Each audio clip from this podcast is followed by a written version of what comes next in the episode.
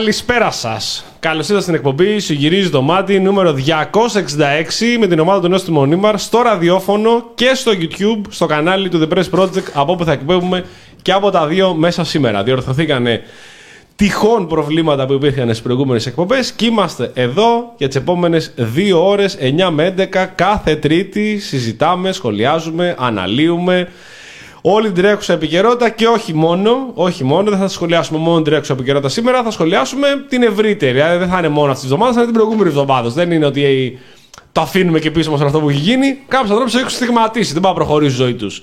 Εδώ μας χάρη ένα χαρακτηριστικό παράδειγμα Δημήτρης Κουλάλης. Καλησπέρα, καλησπέρα. Ο Γιάννης Μπάκος και αυτός προχωράει, δεν προχωράει. Ή προχώρησες. Στα δυνατά, πάμε δυνατά. Με φόρ. Χάρη Ζάβαλος, περιμένουμε Κώστα Βλαχόπουλο και δεν θα έχουμε περίεργο παραδόξο σήμερα μαζί μας. Ε, Θωμά Γιούργα, δεν ξέρουμε τι έχει συμβεί. Είναι σε κάθε εκπομπή άλλος. Ελπίζουμε να είναι καλά σήμερα. Ελπίζουμε να είναι καλά σήμερα, ναι. Και ελπίζουμε επίσης, ευελπιστούμε σε κάποια από τις επόμενες εκπομπές να τον έχουμε εδώ στην παρέα μας. Περιμένουμε τα σχόλιά σας, εννοείται όπως κάθε Τρίτη για τις επόμενες δύο ώρες. Και εκτός από τα σχόλιά σας, περιμένουμε και άλλα πράγματα από εσά. Δηλαδή, έχουμε προσδοκίες. Και αυτές τις προσδοκίες θα τις πει με τον δικό του ωραίο τρόπο ο Γιάννης Ομπάκος στην νόρμα okay. που έχει αποκτήσει αυτή η εκπομπή πια, σε αυτή τη φόρμα που την ακολουθούμε πιστά. Αυτό α, κατάλαβα θες να πω. Ε, τόσο προγραμματισμένο. Το χτίζε. Το χτίζε. Το έχω γράψει εδώ, έχω βάλει λοιπόν, πόστε. ε, παιδιά, δεν έχω αναστενάξει επειδή ρωτάνε. Εγώ Όχι, όσο αναστέναξα, αναστέναξα το 19. Ε, θα κάνουμε δουλειά. Ε, δεν με πιστεύατε, τώρα με πιστεύ... μετά με πιστέψαν και τα ζώα. Κανονικότατα. Ε, λοιπόν, σας ευχαριστούμε. Μας ακούτε πάντα μέσα από το φιλόξενο στούντιο εδώ του The Press Project. Ευχαριστούμε πάρα πολύ το Press. Να είστε καλά. Να είναι καλή. Ε, όσοι ακούτε, κάνετε like εδώ στο stream, ε, subscribe, καμπανάκι, κουδουνάκι. Δεν ξέρω τι βολεύει τον καθένα να το λέει. Εμάς ακολουθείτε και στις πλατφόρμες υπόλοιπες, όπου ανεβάζουμε την εκπομπή την επόμενη μέρα, αλλά και τα podcast εδώ με τον Δημήτρη τον Κουλάλιν. Mm-hmm. Που έχω, mm-hmm. που έχω τάξει από πρόπερ, θα τον κάνω διάσημο έτσι. Και πώς Σα, σαν το Θανάση Βέγκο, θα σε κάνω Βασίλισσα. Καλά, πάει, πάει καλύτερα. Και άμα δεν σε πάει, κάνω εγώ Βασίλισσα. Πάει καλύτερα. Εντάξει, λοιπόν, όχι, δεν αναστενάζω, φιλεάρι. Τελειώσαν αυτά. Παιδιά, να Κομμένα πούμε... πια τα δανεικά. Θέλω, ναι, θέλω Ναι, ρε, να πούμε έτσι. κάτι. Υπάρχει, Άντε, αυτή, γεια. υπάρχει αυτή η εκπομπή του 19, όπου ο Γιάννης αναστέναξε. Στις προηγούμενες όλες εκπομπές επί 4 χρόνια είχαμε πει ότι ο καθένας πρέπει από εδώ και πέρα να κάνει το χρέος του. Ένα από αυτά τα χρέη, τα λέγαμε στις προηγούμενες εκπομπές, ειδικά τις προεκλογικέ, είναι να σταματήσει ο Γιάννης να αναστενάσει. Δεν έγινε το χρέος τελικά. Άλλοι περιμένουν τον Γιώργα, άλλοι περιμένουν το Βλαχόπουλο να μασάει, άλλοι το Βλαχόπουλο ακόμα και να ρεύεται. Λέει. Εντάξει, η εικόνα της περασμένης εβδομάδας Με τα ήταν, πατατάκια. ήταν μνημείο, έτσι. Ανα, αναγκάστηκα να το βάλω σε μπολ για να μην ακούγεται το σοκουλάκι. Δεν τα φάγει στον πόλ. τα- Ξενέρωσε. ξενέρωσε. δεν το Δεν άρεσε. είναι ωραίο το από Ναι, τον ναι, πόλ, δεν ναι, είναι ωραίο ναι. πατάκι. Το Άμα παράνομο κάνει είναι πιο τσάκουλα, ωραίο. ναι. Λοιπόν, 140 είστε που ακούτε αυτή τη στιγμή. Έχουμε μόνο 30 like. Καταλαβαίνετε, Υπάρχει πρόβλημα. υπάρχει πρόβλημα. Το χρέος. Όποιος θέλει μπορεί να ενισχύσει στο super chat την εκπομπή για να συνεχίζουμε να υπάρχουμε. Ε, καλά, όχι πως δεν θα υπάρχουμε. Τέλος Εδώ θα πάντων, είμαστε εδώ μόνο. θα Εντάξει, είμαστε, πού να ωραία. πάμε. Και όποιος θέλει μπορεί να μπαίνει και στο Buy Me Coffee κάθετο γνώστη μονίμα να ενισχύει την προσπάθειά μας και εμείς κάποια στιγμή που θα βρούμε κουράγιο, θα μαζέψουμε τα κομμάτια μας μετά την εκλογική αναμέτρηση της 21η Μαου. Θα πάμε στο βιβλιοπωλείο των Αστέγων να αγοράσουμε κανένα βιβλίο. Να Σερνόμαστε σας τώρα. τα δώσουμε μαζεμένα αυτά που χρωστάμε. Δεν θέλουμε ούτε να περπατήσουμε. Βρισκόμαστε σε μια άρνηση γενικότερα. Ο Μπακαυτιά Ε, λέει ότι έβαλε πρώτη φορά να μας ακούσει podcast Ναι. και την ώρα που τελείωνε ξεκίνησε το live και έχει μπερδευτεί μάλλον τώρα, δεν ξέρει τι ακούει. Έλατε, έχει γίνει φοβερό. από την προηγούμενη εβδομάδα, κάνει τη γέφυρα και πάμε στην τωρινή εβδομάδα. Έχει περάσει μία εβδομάδα, μία εβδομάδα για κάτι από την θea- θριαμβευτική νίκη της Νέας Δημοκρατίας. Ήρθε η πίτσα.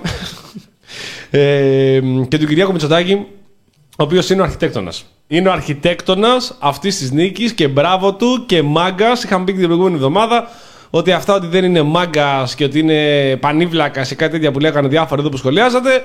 Εμείς και τότε τα καταδικάζαμε σε πολύ μεγάλο βαθμό. Ε, μετά από το 41% το καταδικάζουμε ακόμη περισσότερο. Από ό,τι φαίνεται, ο άνθρωπος, όπως είχε πει άλλωστε και ο κύριος Πατέλης, ο Άλεξ Πατέλης, είχε πει ότι είναι πανέξυπνος, είναι τετραπέρατος. Και ένα από τα χαρακτηριστικά των πολύ έξυπνων ανθρώπων είναι που δίνουν την εντύπωση στους υπόλοιπους ότι είναι πανίβλακες. Δεν, δεν, συγγνώμη, ότι δεν είναι τόσο έξυπνοι. Ο Κούλερ Παπασχάρη το είχε, κα- το, δεν είχε, είχε πέσει σε αυτήν την παγίδα. Ναι, μου λέγε πριν ανοίγουμε, ένα άνθρωπος είναι πανίβλακας. Φαίνεται, αλλά δεν μπορεί να μιλήσει. Του λέω, Όχι, όχι Δημήτρη. Και είχαμε πει και στην προηγούμενη εκπομπή, αυτά τα κούλι στα Κυριάκο σε κάτι τέτοια μου εσείς και όλες οι ηρωνίες κομμένα. Είπαμε. Κύριος Μητσοτάκης, αυριανός πρωθυπουργός και μέγιστος μάγκας. Μάγκας. Σημερινός πρωθυπουργός. Τώρα δεν είναι. Ναι, ρε δεν παιδί μου, είναι. κάνουμε ένα διάλειμμα. Περνάμε ένα μήνα χωρίς μιζωτάκι. Είδες πόσο καλά πάει. Και πώς πήγε λοιπόν αυτή Δεν η έχει πάει καθόλου εβδομάδα; καλά. Δεν έχει. Κατέρευσε η τράπεζα θεμάτων. Μάλιστα. Θα Οι μου Τούρκοι πείτε- φτάσανε μέχρι τα κύθρα με, με, με τράτες και ψαρόβαρκε. Πώ ήρθε να φτιάξει τράπεζα θεμάτων; Έβρεξε σήμερα το μεσημέρι. Σαν να μην υπάρχει Ανοίξαν οι αύριο. ουρανοί, ναι. Δεν έχει σταματήσει να βρέχει βασικά εδώ και πόσο καιρό. Από τότε που έχουν ε, προκηρυχθεί εκλογές, είμαστε στον ένα μήνα που κάθε μέρα θα ψεχαλίσει θα βρέξει. Δηλαδή είναι φοβερό αυτό το πράγμα. Είχε κάνει και μια πολύ καλή ανάρτηση το 2016-2015 ο Άδωνης Και Γεωργιάδης. ο Μπογδάνο μαζί. Ο οποίος είχε πει ότι έχετε ξαναδεί Ιούνι μήνα τέτοιο καιρό και έδειχνε ότι η Βουλή, ρε παιδί μου, ότι έχει συννεφιά. Μέχρι το καλοκαίρι πουλήσαν αυτοί οι άνθρωποι. Οι, οι, Χα, ζε- χα, χα, οι ναι. ζέοι δηλαδή. Τα πιάσατε, Α. τα, τα πιάσατε τα υπονοούμενα. Έτσι λοιπόν τώρα βρέχει εδώ και ένα μήνα κάθε μέρα. Είναι φοβερό, έχουμε μουλιάσει, έχουμε βγάλει μανιτάρια πάνω στο σβέρκο μας. Ε, προχωράει παρόλα αυτό το πράγμα. τι έβγαλες; Μανιτάρια. Μετά το Για υγρασία. κάνε να, λίγο. Κοίτα, κοίτα, κοίτα. Ω. Α, δεν κατατήσει το πράγμα. Να βγει λίγο ήλιος. Και όμως ο ήλιος είμαστε σίγουροι ότι θα βγει 25η Ιουνίου. Ο ήλιος θα βγει. Όχι Μην μαζες τέτοια η, τώρα. η δάδα που θα φωτίσει από κάτω τον κόσμο, δηλαδή όλους εμάς. Λίγο πιο κάτω ο ήλιος. Θέλω, ναι, θα είναι λίγο πιο Λι- κάτω. λίγο θα πιο είναι κάτω. Λίγο, κάτω. λίγο. Μέχρι, Ελάχιστα. να, Λίγο μέχρι κάτω. να ανέβει και αυτός. Εγώ. Ε, Σε επίπεδα συγκυβέρνησης. Σαν εκπομπή ε, έχουμε πολλά να πούμε. Είχα- Έχουμε πει πάρα πολλά όλα αυτά τα χρόνια. Ε, υπήρχε μια εκπομπή, νομίζω, πριν 3-4 εβδομάδες που συζητούσαμε πολύ Πασόκ. Δηλαδή, το είχα, μαζί το ήμασταν που το συζητούσαμε. Και σου είχα πει κιόλας ότι Δημήτρη, ότι τόσο πολύ Πασόκ δεν έχουμε ξαναμιλήσει. Και εδώ ούτε το Πασόκ δεν συζητάει Ούτε, τόσο ούτε πολύ το για το Πασόκ, Πασόκ, ναι. ναι. Τι είδες πώ θα φαίνει τελικά η μοίρα και το Πασόκ αυτή τη στιγμή είναι που πολιορκεί για τη δεύτερη θέση με την άνοδο την οποία είχε. Πολλοί σχολιαστές και αναλυτές βλέπουν ότι μπορεί να γίνει αξιωματική αντιπολίτευση στις επόμενες εκλογές. Το θέλουν. Μετά την εκλο... Το θέλουν καλά προφανώς. Και μετά την εκλογική κατάρρευση του ΣΥΡΙΖΑ στο 20% υπάρχουν προβλέψεις ότι θα χάσει 5%, θα πάρει ε, το Πασόκ το 5%. Θα έρθουν στα ίσα, ίσως θα δούμε πώς θα γίνει από εκεί και πέρα. Εδώ λοιπόν, ε, σε αυτή την εκπομπή, είχαμε μιλήσει πολύ για Πασόκ και από ό,τι φαίνεται, και από ό,τι φαίνεται θα συνεχίσουμε να μιλάμε για Πασόκ. Κάτι το οποίο πραγματικά, αν με ρωτάγατε εμένα πριν 2-3 χρόνια, δεν θα το πίστευα. Θα έλεγα ότι αποκλείεται ποτέ να ξαναβγούμε να ξαναζητήσουμε για το Πασόκ και ό,τι αυτός συνεπάγεται μεταξύ για το τι εστί Πασόκ. Είναι Πασόκ κοινάλ, τώρα είναι Πασόκ σκέτο έτσι, δεν έχει κοινάλ. Έχουν με το ίδιο αφημί ή με το, με το καινούργιο αφημί είναι αυτό; Είναι το καινούριο. Ή με το καινούργιο αφημί, αλλά λέγεται Πασόκ. ναι, αλλάξαν Τότε όνομα. γιατί είχαν αλλάξει όνομα που είχαν αλλάξει Δεν αφημί. είναι Πασόκ τώρα. Είναι Πασόκ κίνημα αλλαγή. Α, Πασόκ είναι με αναλλαγή. Με το, με το καινούργιο το αφημί όμως ξαναλέμε. καινούριο. Νέος Πανιόνιος. Ναι, Μα- σπα- νέος Σπανί. Σκολά Νέα, Ξάνθης. νέα, νέα μουδανιά, ναι. Λοιπόν, οπότε να ξεκινήσουμε από το πιο φρέσκο και θέλω έτσι ένα σχόλιο. Και το πρώτο σχόλιο θα το ζητήσω από τον Δημήτρη τον Κούλαλη, ο πάμε. οποίος είναι και μέσα στα παιδιά, συναναστρέφεται με τα παιδιά, συναναστρέφεται με τους νέους, καθότι Ναι. είναι και καθηγητής.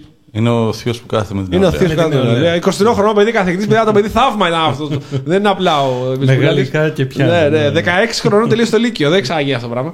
Ε, και είχαμε σήμερα για δεύτερη συνεχόμενη μέρα και μπράβο τους και μάγκες, μάγκες, την κατάρρευση της τράπεζας θεμάτων. Ναι.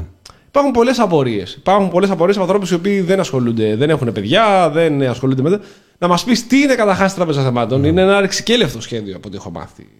Κυρίας Κεραμέο, η οποία δεν φέρνει καμία ευθύνη για αυτήν την κατάρρευση όμως. Δεν θα ρωτήσετε. Δεν είναι την Κεραμέως. υπουργός. Ναι, υπουργός. Δεν θα ρωτήσετε. Έκτισε το σύστημα. Α, ε. ναι, εντάξει. Το άμα δεν δουλεύει το σύστημα δεν φταίει η Κεραμέο, φταίει η τωρινή Τρία κυβέρνηση. χρόνια δούλευε. Δούλευε. Ε, Τώρα ναι. που δεν είναι ο Κυριάκος Πρωθυπουργός, έπεσε. Παιδιά, ας προσέχατε. Και γενικότερα αυτό με τις εκλογές τα Οπα. λοιπά δημιουργούν μια αναμπουμπούλα.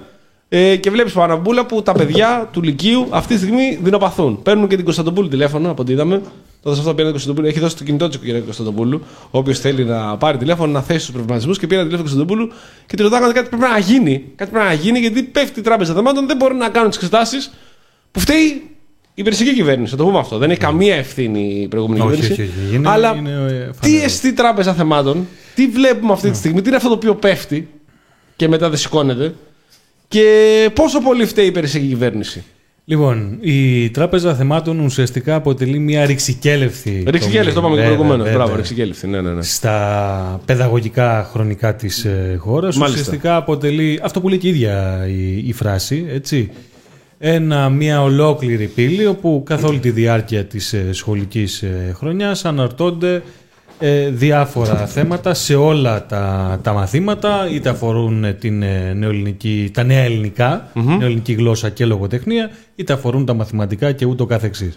Από εκεί λοιπόν ε, ένα, το μεγαλύτερο κομμάτι του διαγωνίσματος ανήκει στο Υπουργείο Και κάποια θέματα μπαίνουν και από τους ε, εκπαιδευτικούς. Τώρα στην- έχουμε δηλαδή ουσιαστικά τις ενδοσχολικές Ναι. εξετάσεις Ναι, ναι. που αντλούν τα θέματα τα οποία την θα τράπεζα. ερωτηθούν από την τράπεζα Από αυτή την θεμάτων, τα τράπεζα οποία, α, ε, ε, τα οποία αντλούν, τα αντλούν ηλεκτρονικά. Ναι. Δηλαδή έχουν μια πρόσβαση Ναι, σε αυτή την τράπεζα να το πούμε θεμάτων. Σαν μια μεγάλη κληροτίδα.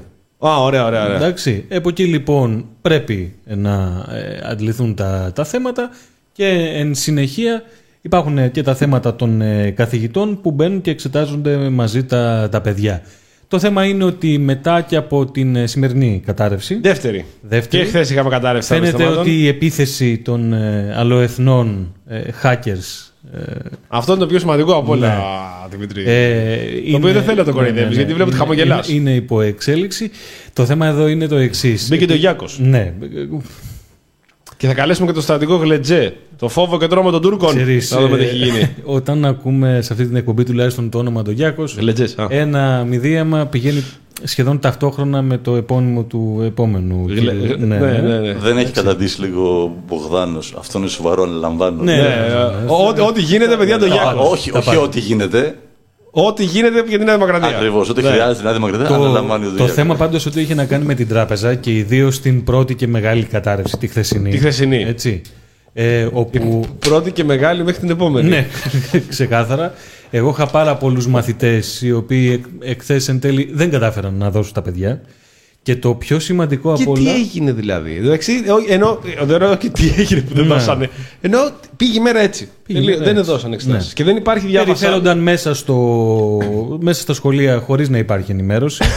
Σε κάποια σχολεία, και εδώ πρέπει να μπει ένας αστερίσκος, δόθηκε η δυνατότητα μετά από κάποια ώρα να ε, μπορέσουν να δώσουν, αλλά είχαν φύγει ήδη αρκετά παιδιά, οπότε δεν μπορούσαν να δώσουν οι μισοί σήμερα οι υπόλοιποι ε, μέσα στο... Θέλω να σε ρωτήσω Ναι. αν γνωρίζεις, γιατί δεν ξέρω και εγώ αν το διάβασα σωστά, ότι τουλάχιστον μέχρι το 2021 που υπάρχει αυτή η τράπεζα θεμάτων υπήρχε δυνατότητα να βρούνε, τα, να, να σταλούνε τα θέματα των εξετάσεων και με άλλο τρόπο. Ξέρω με το fax λογικά που μόνο Ναι. με αυτό δουλεύει στην Ελλάδα. Και δουλεύει πολύ καλά το fax στην Ελλάδα, να πούμε. Μας το Ότι δεν ζητούν είναι- και Ναι, οι μας το ζητούν οι Ιάπωνες. Ιάπωνες, Τα μπράβο. φάξ, γιατί πλέον πάνε χρόνια να το χρησιμοποιούν. Δεν θυμούνται πώς είναι. Αλλά από το 2021 δεν υπάρχει άλλος τρόπος να αποσταλούν τα θέματα. Και είναι υπάρχει- μόνο η τράπεζα θεμάτων. Αυτό η αλήθεια είναι ότι δεν ε, το ξέρω 100%. Το Οκ, σίγουρο οκ. πάντως είναι ότι υπήρχε και εναλλακτική πρόταση από και από τους εκπαιδευτικούς, έτσι, να, να μπορέσουν, ρε παιδί μου, από τη στιγμή που δεν έβγαιναν τα θέματα, να το πούμε πάρα πολύ απλά, να βάλουν εκείνη θέματα. Αυτά είναι, ξαναλέμε, είναι ενδοσχολικές, ενδοσχολικές. εξετάσεις πρώτη και β' λυκείου. Είναι β' Και λυκείου. γάμα. Α, και στι. Και γάμα. Και εδώ είναι το πιο σοβαρό από όλα. Οκ. Εντάξει, γιατί καταρχάς να πούμε ότι οι πανελλήνιες αρχίζουν μεθαύριο. Εντάξει, οπότε τα γραπτά αυτά έπρεπε να διορθωθούν, εντάξει, να βγουν οι βαθμοί για να μπορέσουν εν συνεχεία τα παιδιά να πάνε Οι να δώσουν πανελλήνιες θα, δεν θα πάνε από την τράπεζα θεμάτων. Όχι. Δεν έχει σχέση και αυτό ήταν κάτι το οποίο τον μπέρδεψε Οκ. αρκετός κόσμος. Γι' αυτό είναι σημαντικό να το πούμε. Περίμενες έχει ότι με Νέα Δημοκρατία θα κατέρρεε μια τράπεζα. Εγώ περίμενα ότι με ΣΥΡΙΖΑ θα είχαμε κατάρρευση τραπεζών. Εντάξει. Ε, Με ίσως- 41% έπεσε. Το περίμενα αυτό. Ίσως πραγματικά. είναι η μόνη τράπεζα που θα άφηνα να καταρρεύσει, η συγκεκριμένη. Πάντως το θέμα είναι, ξαναλέω, ότι ε, είδαμε για άλλη μια φορά, και αυτό θέλω να το πω, γιατί π- άκουσα πάρα πολλές απόψεις και πολλών ε, γονέων μάλιστα, που σου λένε, εντάξει, τι θα πάθει, να δώσει και τρία μαθήματα στις 15 του μήνα. Ρε φίλε, κάτσε εσύ και... ναι, κάτσε εσύ και δώσε τρία μαθήματα. ε, Να καλησπερίσουμε τον Κώστα δεκαπέντε Βλαχόπουλο. Γεια σας. Γεια σου. Γεια σας. τι θα, τι θα, κατα, καταρχάς, τι θα πάθει το Μούλικο; Να το πω εγώ, θα κάνω μια προσθήκη στη συζήτηση που έχει κάνει. Να δώσει 12 μαθήματα σε μία μέρα. Πρώτα, δεν θα πάθει τίποτα. Δεν θα πάθει απολύτως τίποτα. Η νίκη Εραμέως είναι Σου- πολύ σου ακούτε σημαντικό. Ακόμα καλύτερο. Όσο Είναι λιγότερο ακόμα έχεις καλύτερο. σπουδάσει ένας γονιός, τόσο περισσότερες μαλακίες λέει. Δεν έχεις Πρόσεξε δώσει να ποτέ δεις. εξετάσεις. Και κάτι ακόμα. Γιατί δεν κάθισαν μέχρι τις 12 από τις 8 παρά που ήταν εκεί Ναι. και προτίμησαν να σηκωθούν να φύγουν; Είναι τεμπέληδε. Είναι ένα μάτσο, είναι ένα μάτσο αλήθεια, σα πω εγώ το άλλο. Γιατί δεν κάθισαν μέχρι τις 12, 4 ώρες; Εγώ όταν αν θα είχα κάνουν τίποτα στη παιδί, ζωή. αν είχα παιδί και Θέλουν να γύρναγε. εκθέσουν τη- Άρα, άρα, άρα μου λες τώρα ότι ήρθαν τα θέματα 12 η ώρα. Κάποια ήρθαν εχθές. Για- Και γιατί μιλάμε για κατάρρευση; Της τράπεζας θεμάτων. Ξεμπούκωσε το σύστημα. Παρελακισμό. Με 41%. Ακόμα τα ίδια λέμε. Χω- δεν έχουν. Και να σου πω για κάτι, ο Κούλας Δεν να είναι μιλάει. υπομονή, μωρέ, Όχι, δεν είναι δεν έχει κάποια πρόταση να κάνει. Δεν Όχι. έχει κάποιο σχέδιο να, πά- να κάτσει τώρα. ο Κάτι άλλος άλλο να τράπεζα θεμάτων παρέσει. έχεις να πεις. το να έδιναν ας πούμε θέματα οι ίδιοι εκπαιδευτικοί να του- δεν πάει στο κανένα στο μυαλό. Εντάξει, οκ. Ρε, για- εγώ, εγώ, Εγώ πάντως να πω ότι Ναι. τώρα έμαθα την τράπεζα θεμάτων. Είδες; Το ακούω πόσα χρόνια τώρα. Πώς- ε, αυτό το πέρασε η Νέα Το Δημοκρατία. 14. Το 14. Ε, δεν το. Δεν, ενώ το άκουγα δεν είχα ασχοληθεί ποτέ. Ξέρεις, δεν, είχε περάσει, ξανακόπηκε με ΣΥΡΙΖΑ Ναι, και και επανήλθε. επανήλθε δρυμύτερο. Ναι. Ε, να πούμε ότι ό,τι συζητάμε τώρα, επειδή ο Κούλαλης δεν τον πολύ καταλαβαίνει, γιατί είναι λίγο και του σοβιετικού του blog, εδώ είναι Ελλάδα. Και δεν ξέρεις ξέρει και από δεν Ελλάδα. ξέρεις από Ελλάδα. και δεν είναι απλά Ελλάδα, είναι Ελλάδα 2-0. Και ευτυχώς δεν είναι Σοβιετία. Ευτυχώς δεν είναι Ευτυχώς, Σοβιετία. ευτυχώς. Έχουμε όλα τα πας της Σοβιετίας βέβαια, όλα τα δελτία, αλλά ναι, αυτό το γλιτώσαμε. Ναι, ναι, ναι. Να πω και κάτι. Ναι. Ε, Πες μου κάτι, έχεις κάτι άλλο με γονείς να μα πει, γιατί πάντα, με το- πάντα μου αρέσει αυτή η κοινωνική ομάδα των εξαγριωμένων γονέων. Απλά θέλω να πω Σύλλογος το γονέων για εξή. παράδειγμα. Σύλλογοι γονέων. Καλύτερη, Τεράστια. καλύτερη. Σου είπα, καλύτερη. εγώ εκεί που το, Η παρά- κόλαση, εκεί, η εκεί κόλαση που είναι το εκεί. παράτησα ήταν ε, όταν άρχισαν να τους κατηγορούν όντως γιατί σηκώθηκαν και φύγαν. Εγώ αν είχα παιδί Δηλαδή μετά πάντως, από 4 ώρες, ο Πιτσιρικάς 15 χρονών, σε, στα ωραιότατα σχολεία που έχουμε, χωρίς κλιματισμό. ε, Τιμόρροπα, με να τιμόρροπα πέφτουν κτλ, σοφάδες στα κτλ. κεφάλια, ναι. Ναι, και επειδή ενδε- ενδέχεται και την επόμενη μέρα όπως έγινε όντως και σε άλλα σχολεία, Ναι. να έδινε και άλλο μάθημα. Έτσι, και να πρέπει να πάει να διαβάσει και το επόμενο μάθημα, γιατί δεν κάθισε 4 ώρες χαμένες από τη ζωή του για να πάει εκεί. Το, Να σου πω, Δημήτρη. Όπα, περίμενε να, να βάσω λίγο. Να κάνω μια ερώτηση ακόμα. Ε, έπεσε η τράπεζα θεμάτων σε όλα τα σχολεία; Δηλαδή, κανένα σχολείο δεν μπορούσε να γράψει χτες, ξέρω εγώ προχθές; Κάποια πρόλαβαν.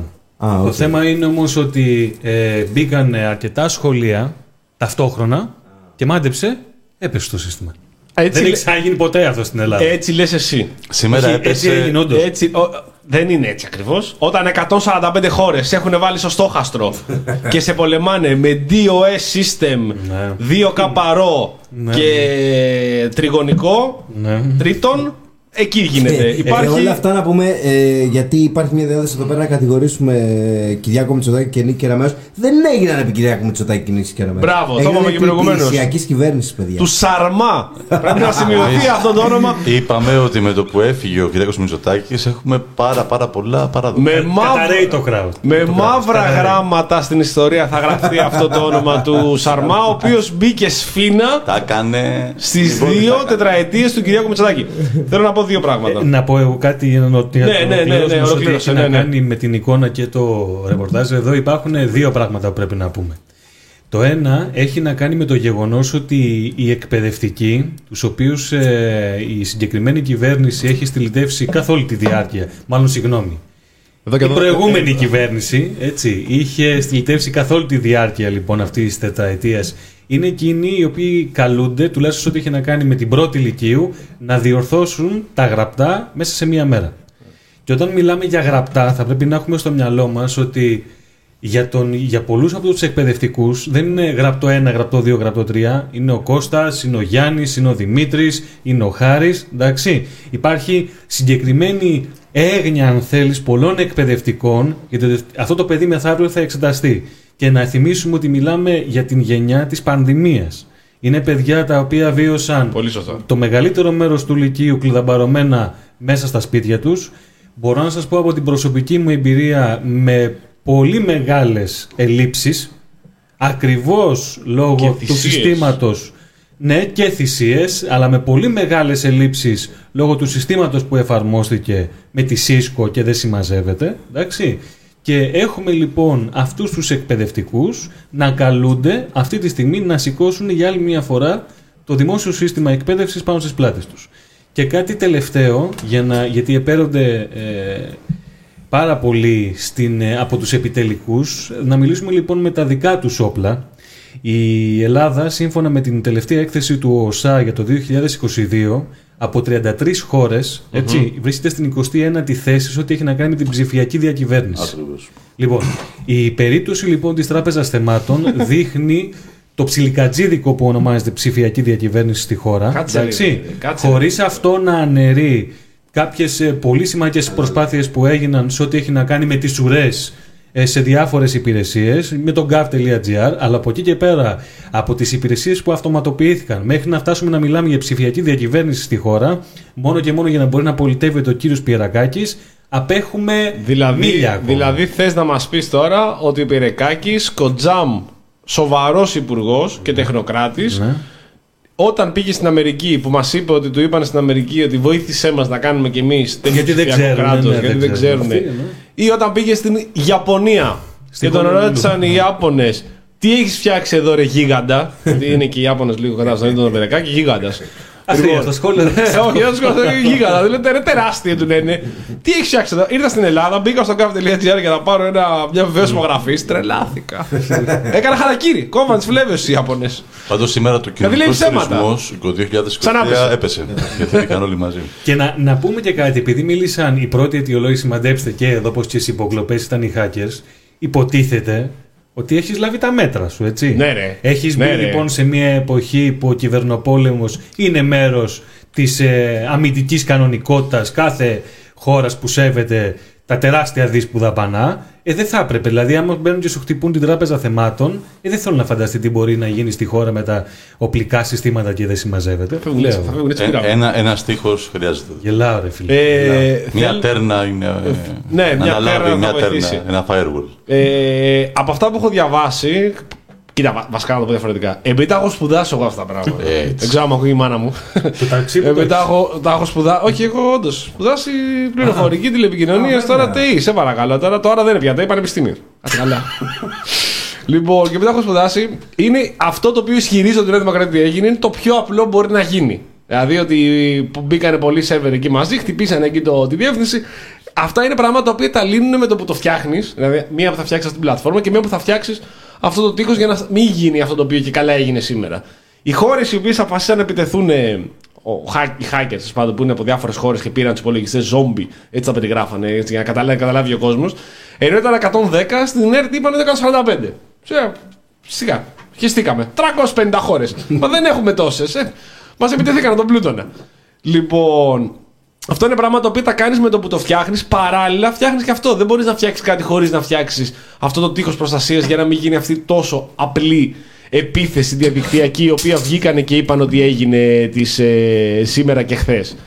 Απλά είναι καταπληκτικό, άμα το αναλογιστούμε, πόσο εναρμονισμένοι είναι όλα τα μέσα για ακόμη μία φορά για να αναπαράξουν αυτή ακριβώς την είδηση και να φορτώσουν ακόμη μία επιτελική, ε, α, ε, μια επιτελική τραγωδία που Αστοχία, έγινε, μπράβο. αστοχία ε, πάνω στα παιδιά, να το επικοινωνήσουν ότι να, ορίστε, δεν φταίει. Ο, ο Περιγάκης δεν φταίει σε τίποτα, σίγουρα σε τίποτα. Ο Μητσοτάκης καλά εννοείται πως δεν φταίει σε τίποτα.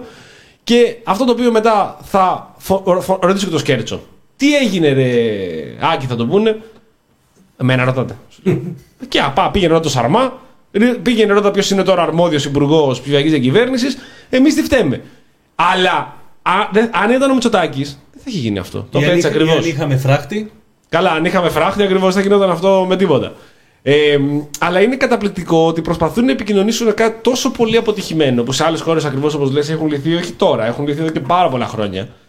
Και χτίζεται όλο αυτός ο, όλη αυτή, αυτή η κατασκευή επικοινωνιακή για να ανεβάσουν ανθρώπους οι οποίοι κάνουν πράγματα τα οποία εδώ και 20 χρόνια σε άλλες χώρες έχει τελειώσει.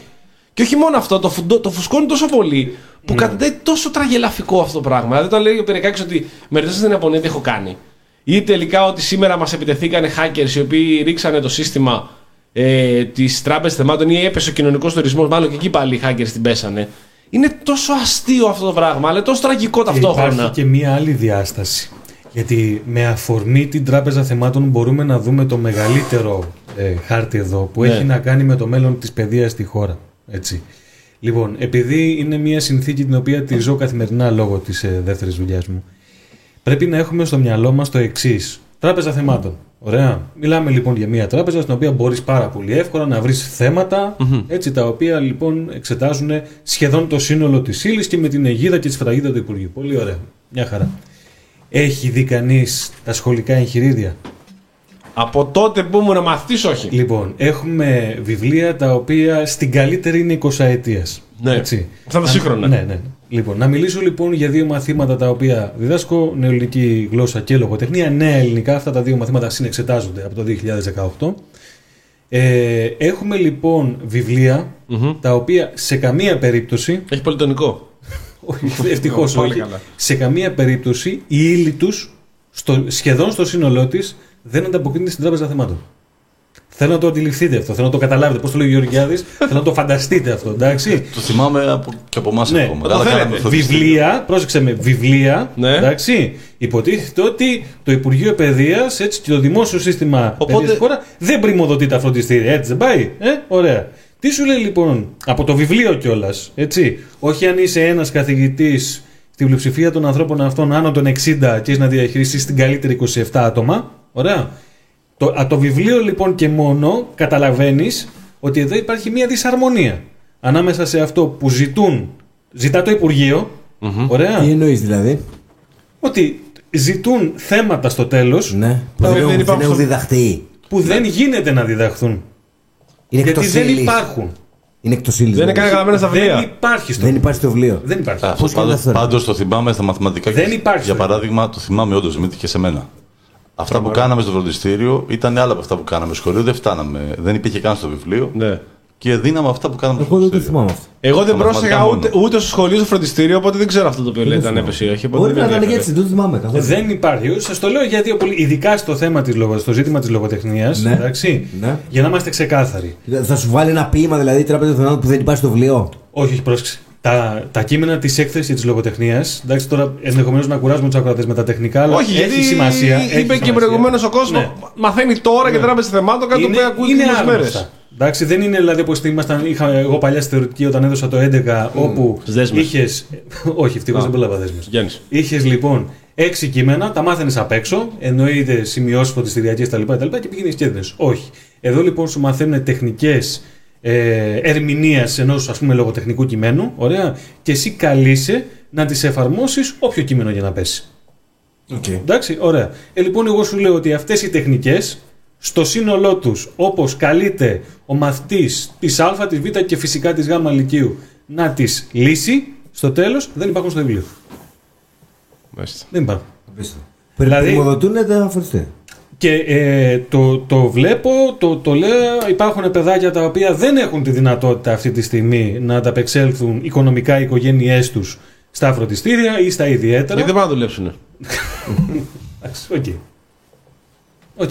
Γιατί να μπλέξεις με αυτό; Οκ, εγώ εντάξει, σου κάνω, εντάξει, εγώ εντάξει, σου κάνω εντάξει. μια άλλη ερώτηση. Όχι, επειδή είναι το επόμενο επιχείρημα που θα, θα έρθει. Ναι, ναι, είναι θέμα χρόνου. Εγώ το βλέπω να έρχεται. Λοιπόν. Βλέπω το σκέρτσο έτοιμο να πει να πάνε να δουλέψουν. Ωραία. Όλοι να σπουδάσετε θέλετε. Όλοι να σπουδάσετε. Το έχει πει άλλωστε και ο Πατέλης ότι τα δακτορικά τι είναι, μια τεμπελιά ασταμάτητη, η οποία το μόνο που σας κάνουν είναι να θέλουν να κάνετε δακτορικά. Πόσα δακτορικά θα κάνετε; Ποιος σα σερβίρει τα αυγά μωρέ εκεί έξω; Και είχε Μόνο πει και ο- του μωρέ θα σερβιριστούν τα αυγά. Συνέλθετε λίγο.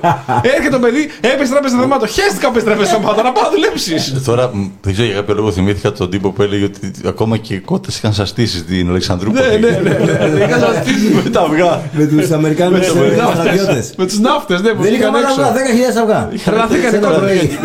Τρομάξαν. Πεθάναν, δεν αντέξαν Αλλά άλλοι να συμπληρώσουμε ότι και ο, πρωθ- ο ίδιος ο. Όχι τωρινός πρωθυπουργός, ο πριν Κύριος και μετά. Σαρμάς. Όχι, ο πριν και μετά. Ναι. Ο κ. Μητσοτάκης είχε, πει- είχε μιλήσει για τους ψυχικού από το περιστέρι. Δηλαδή, Ναι, ρε. Όχι, είναι ξεκάθαρη η στόχευση Είχε εδώ που μιλήσει υπάρχει. για έτσι. τους Για ψυχικού από το ψυχικούς περιστέρι. Α, μπράβο. Δεν πρέπει να σπουδάσουν, να κάνουν τεχνικές. Είναι, είναι ξεκάθαρη η, η στόχευση ότι πηγαίνουμε και εδώ έχει φυσικά να κάνει και με, την, ε, με το λαγό της, νέ, της Νέας Δημοκρατίας που λέγεται Άδωνης Γεωργιάδης που μίλησε για τη συνταγματική αναθεώρηση η παιδεία θα είναι ένα από τα κύρια παιδεία της ε, Νέας Δημοκρατίας την επόμενη τετραετία. Παιδεία υγεία. Ναι, Και θα παίξει. πάμε ξεκάθαρα για, μια, για ένα σχολείο δύο ταχυτήτων. Ένα και φυσικά εδώ στη συζήτηση θα πρέπει να βάλουμε και την ε, ελεύθερη επιλογή σχολείου έτσι, από τους γονείς που, συγκε- που σημαίνει ότι Με θα voucher. έχεις, ε, Με ναι, voucher. ε, Και και, με, με βάση αξιολο... α- από ό,τι άκουσα αξιολογήσεις, βέβαια ε. αξιολογήσεις και φυσικά και το, Airbnb ποσοστό, και το μαλάκα, ποσοστό επιτυχιών. Θα, Ναι, βα- θα, έτσι. βα- θα βάζουμε αστεράκια στο Google για το Στην, σχολείο. τετρα... ναι, στην τετραετία που έχει περάσει ε, έχουν ακουστεί απίστευτα πράγματα. Αυτό ότι το άκουσα ακόμα ότι- και η χρηματοδότηση των Ναι, σχολείων ναι, ναι, ναι, όπως και το θα- πανεπιστήμιο. ναι, ναι, θα ναι. εξαρτάται από τις επιτυχίες. Αυτό, ε, αυτό θα το κάνει τη νέα τετραετία. Ε, το έχει εξαγγείλει ότι θα πάμε σε επιλογή σχολείου, ας πούμε; Αυτό το είχε αφήσει με αστερίσκους πριν τις κάλπες, Ναι. Αλλά με δεδομένο ότι... Και πώς δηλαδή, ε, δεν θα έχει κάποια όρια που δηλαδή εγώ θα μπορώ να πάω το παιδί μου ξέρω, στο, στο φάληρο, ας πούμε; Γιατί να μην πάρεις; Άμα έχεις όρεξη, πηγαίνει να μάξει. Γιατί να μην πάρει. Και άμα το. Είναι το καλό σχολείο εκεί. Και άμα το σχολείο το... της γειτονιάς μου είναι Ρε άδικο, Κώστα, ξέρω ρε εγώ. Κώστα, να σου το πω πάρα πολύ απλά. Τι κάναμε όλα αυτά τα χρόνια, έτσι, στα σχολεία της περιοχής. Ναι. Ωραία. Δεν πηγαίναμε. Όχι, καλά πέρα Α. από αυτό. Στα... Έβαζες έναν. Καπνίζαμε στο σκαλί. Καπνίζαμε στα λέτε, δεν Ναι, κάναμε καλά, κοπάλα. πέρα από αυτό. Οκ. Κατέθετες λοιπόν ένα λογαριασμό ΔΕΗ από άλλη διεύθυνση. Ναι, εντάξει, ωραία. όμως αυτό Ναι. δεν γινόταν κατά κόρον. Ναι, θέλω να σου πω λοιπόν ότι εδώ έχει το κράτος το ίδιο. Εντάξει. Αφήσει ένα Και παράθυρο. σου λέει ναι. κάτω. Ναι, εντάξει, γινόταν. Ναι, όχι τόσο πολύ όμως. Κάτω. Και φυσικά αυτό τα προηγούμενα χρόνια δεν ήταν συνδεδεμένο και με τη χρηματοδότηση των σχολείων. Πρόσεξε αυτό. Έτσι. Ότι η επιλογή σχολείου ε, ε, καταργεί ευθέως Ναι. το λαϊκό χαρακτήρα και, βέβαια. τη- και Ακρι- το δημόσιο και το χαρακτήρα. δημοκρατικό χαρακτήρα. Έτσι του ακριβώς. σχολείου. οι Γάλλοι, ας πούμε, έχουν στο σύνταγμά τους δημόσια και λαϊκή παιδεία. Το λένε ρητά. Επειδή ο Δημόσια και Ζάβαλος λαϊκή προηγουμένως παιδεία. με ρώτησες για γονέα, έτσι. Μπορώ να σου πω καλύτερο. λοιπόν ότι ε, ας βάλουμε να πω στο 6 στους 10. Ναι. Εντάξει. Είναι για πέταμα. Ο, Α, OK, sorry. υποστηρίζουν ξεκάθαρα αυτή τη λογική. Μπράβο. Ναι, γιατί να μου επιβάλλει το κράτος το πάω το παιδί. Ναι, συμφωνώ. Συμφωνώ. Εσύ, σαν γονέας, θα ήθελες να επιλέξεις για το παιδί σου; Φυσικά όχι. Φυσικά όχι. Θέλω να το πάω το παιδί στο- εκεί που όπως πήγα εγώ, ρε παιδιά, όπως πήγαμε όλοι μας. Στο Θέλετε- δημόσιο σχολείο της γειτονιάς. Και τι Επειδή- πάθαμε. Μια χαρά δεν βγήκαμε. Λοιπόν, επειδή η κουβέντα έχει πάρα πολλά, Ε, εντάξει, βέβαια. εγώ λοιπόν θα σας πω αυτό που εκλαμβάνω από τα παιδιά είναι, μιλάμε για μια γενιά η οποία έχει μια, μια, μια, μια, μια απίστευτη διάθεση οργής αποπροσανατολισμένη σε πολύ μεγάλο βαθμό, έτσι. Είναι μια γενιά η οποία, τα παιδιά στο λένε ξεκάθαρα, θέλω λεφτά. Είναι μια γενιά και προσπαθώ ξαναλέω από το ευρύ δείγμα παιδιών που έχω, εντάξει δεν μιλάμε για 5-10, μιλάμε για πάνω από 100-120 παιδιά, έτσι να μπορώ να έχω μια ε, πεποίθηση ότι έχεις ένα πολύ σημαντικό κομμάτι λοιπόν αυτών των παιδιών, οι οποίοι, τα, τα οποία αντιμετωπίζουν το σχολείο ως ένα κάτεργο, στο οποίο κάτεργο μέσα δαπανούν τις ώρες τα νιάτα τους Έτσι μου Ωραία. Και ταυτόχρονα προσπαθούν μέσα από τον θυμό τους πολλές φορές να ξεσπάσουν. Και γι' αυτό, Αυτό εκφράζει και γι' αυτό το σύγχρονο σχολείο αυτή τη προτείνουμε στιγμή, να πάνε έτσι. να ψηφίσουν οι νέοι και στις εκλογές. Μπορούν να ψηφίσουν από 17 χρονών στις εκλογές, να μα ψηφίσουν όλη η Νέα Δημοκρατία που ψήφισαν τι προηγούμενε φορέ.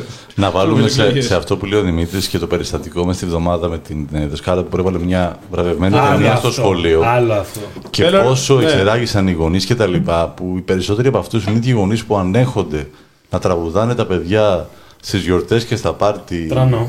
Τρανό και λοιπά. Και να είναι τα- σλα, τα- σλατίνες. Ναι, και τα διαμάντια στο κορμί της είναι όλα τα λεφτά. Θέλω ένα μαλλίδι και μπουρουμπουρου και θέλω κότερα ελικόπτερα. Αποδέχονται αυτό, αλλά δεν δέχονται ε, μια βραβευμένη ταινία ε, μόνο και χωρίς να την έχουν δει. μήκους. Καθαρά επειδή κάποιοι τους είπαν ότι προσπαθεί μια προοδευτική αριστερή Έκανε, δασκάλα με, να. έκανε με το ένα παιδί. Έκανε... Ε, να, π- πριν το πούμε αυτό να επειδή πάει έχει σπίτι του στείλει- κανένα να με κάνει. Μετά θα είναι άρρωστο παιδάκι. Μην το κρατάς τη τάξη και κολλήσει και τα Φρικαδέλα, υπόλοιπα ναι. παιδάκια. Έχει στείλει ένα μήνυμα ο Γιάννης Μπουρμπάκης, αν βλέπω καλά και θέλω να το σχολιάσω. Μμμ. Πόσα λεφτά δίνει ένας γονιός το χρόνο στο φροντιστήριο; Αυτό είναι λοιπόν ένα αφήγημα ε, το... και ένα επιχείρημα, αν θέλεις, πραγματικό επιχείρημα, έτσι, για να είμαστε ξεκάθαροι, το οποίο ακούγεται πάρα πολύ έντονα ταυτόχρονα με τη συζήτηση που κάναμε προηγουμένως με τον ε, Βλαχόπουλο για το δημόσιο και λαϊκό χαρακτήρα της, ε, της παιδείας. Ε, αυτό που εγώ έχω να πω είναι το γεγονός ότι ε, λειτουργεί με τις ευλογίες όλων των κυβερνήσεων διαχρονικά, έτσι, για να είμαστε ξεκάθαροι σε αυτό. Ένα ολόκληρο σύστημα παραπαιδείας δεν σημαίνει ότι η αντιμετώπιση του είναι να πάμε στην πλήρη ιδιωτικοποίηση Ε, βέβαια. του δημόσιου συστήματος υγε- ε, παιδείας. Και υγείας και ό,τι θέλεις. Λοιπόν, δεν μπορεί δηλαδή ε, πονάει χέρι, κόβει χέρι. Σίγουρα εγώ καταλαβαίνω απόλυτα και ότι υπάρχουν και ταξικά, απόλυτα ταξικά κριτήρια στην πρόσβαση στα πανεπιστήμια. Γιατί όπως είπαμε προηγουμένως, κάποια παιδιά στις λαϊκές γειτονιές που διδάσκω εγώ έχουν να πληρώσουν για φροντιστήρια και ιδιαίτερα, κάποια άλλα δεν έχουν να πληρώσουν για φροντιστήρια ιδιαίτερα. Η λύση θα είναι να πάμε στην ιδιωτικοποίηση των, ε, Όχι. του συστήματος εκπαίδευσης; Όχι, Γιατί για βέβαια. εκπαίδευση μιλάμε για να είμαστε ακριβείς και όχι για παιδεία. Το μόνο που θα γίνει είναι αντί να πληρώνουν τα φροντιστήρια, πληρώνουν τα πανεπιστήμια. Ακριβώς. Μάλιστα. Και πε- πολύ Και περισσότερο. αδρά. και Μία ή άλλη θα σου βγει δηλαδή. Και σε έναν βαθμό μπορείς να πεις ότι και το, το φροντιστήριο της γειτονιάς μπορεί να τρέφει μια οικογένεια.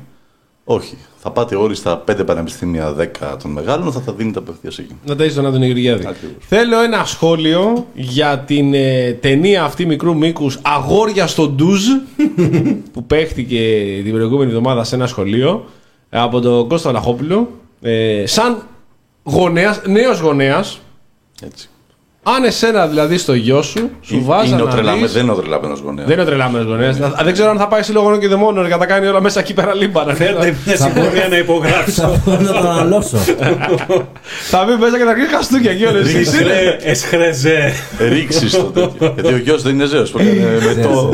Εσχρόζες. θα, θα, θα μπει μέσα σύλλογο γονέων, θα πιάσει εκεί. Θα, πα, πα, πα, πα, πα, λοιπόν, θα γίνεις άνθρωπος τώρα. Τα έχεις φτάσει- θάρματα. Έχεις φτάσει 40 χρονών, μην το κάνεις το παιδί σαν εσένα.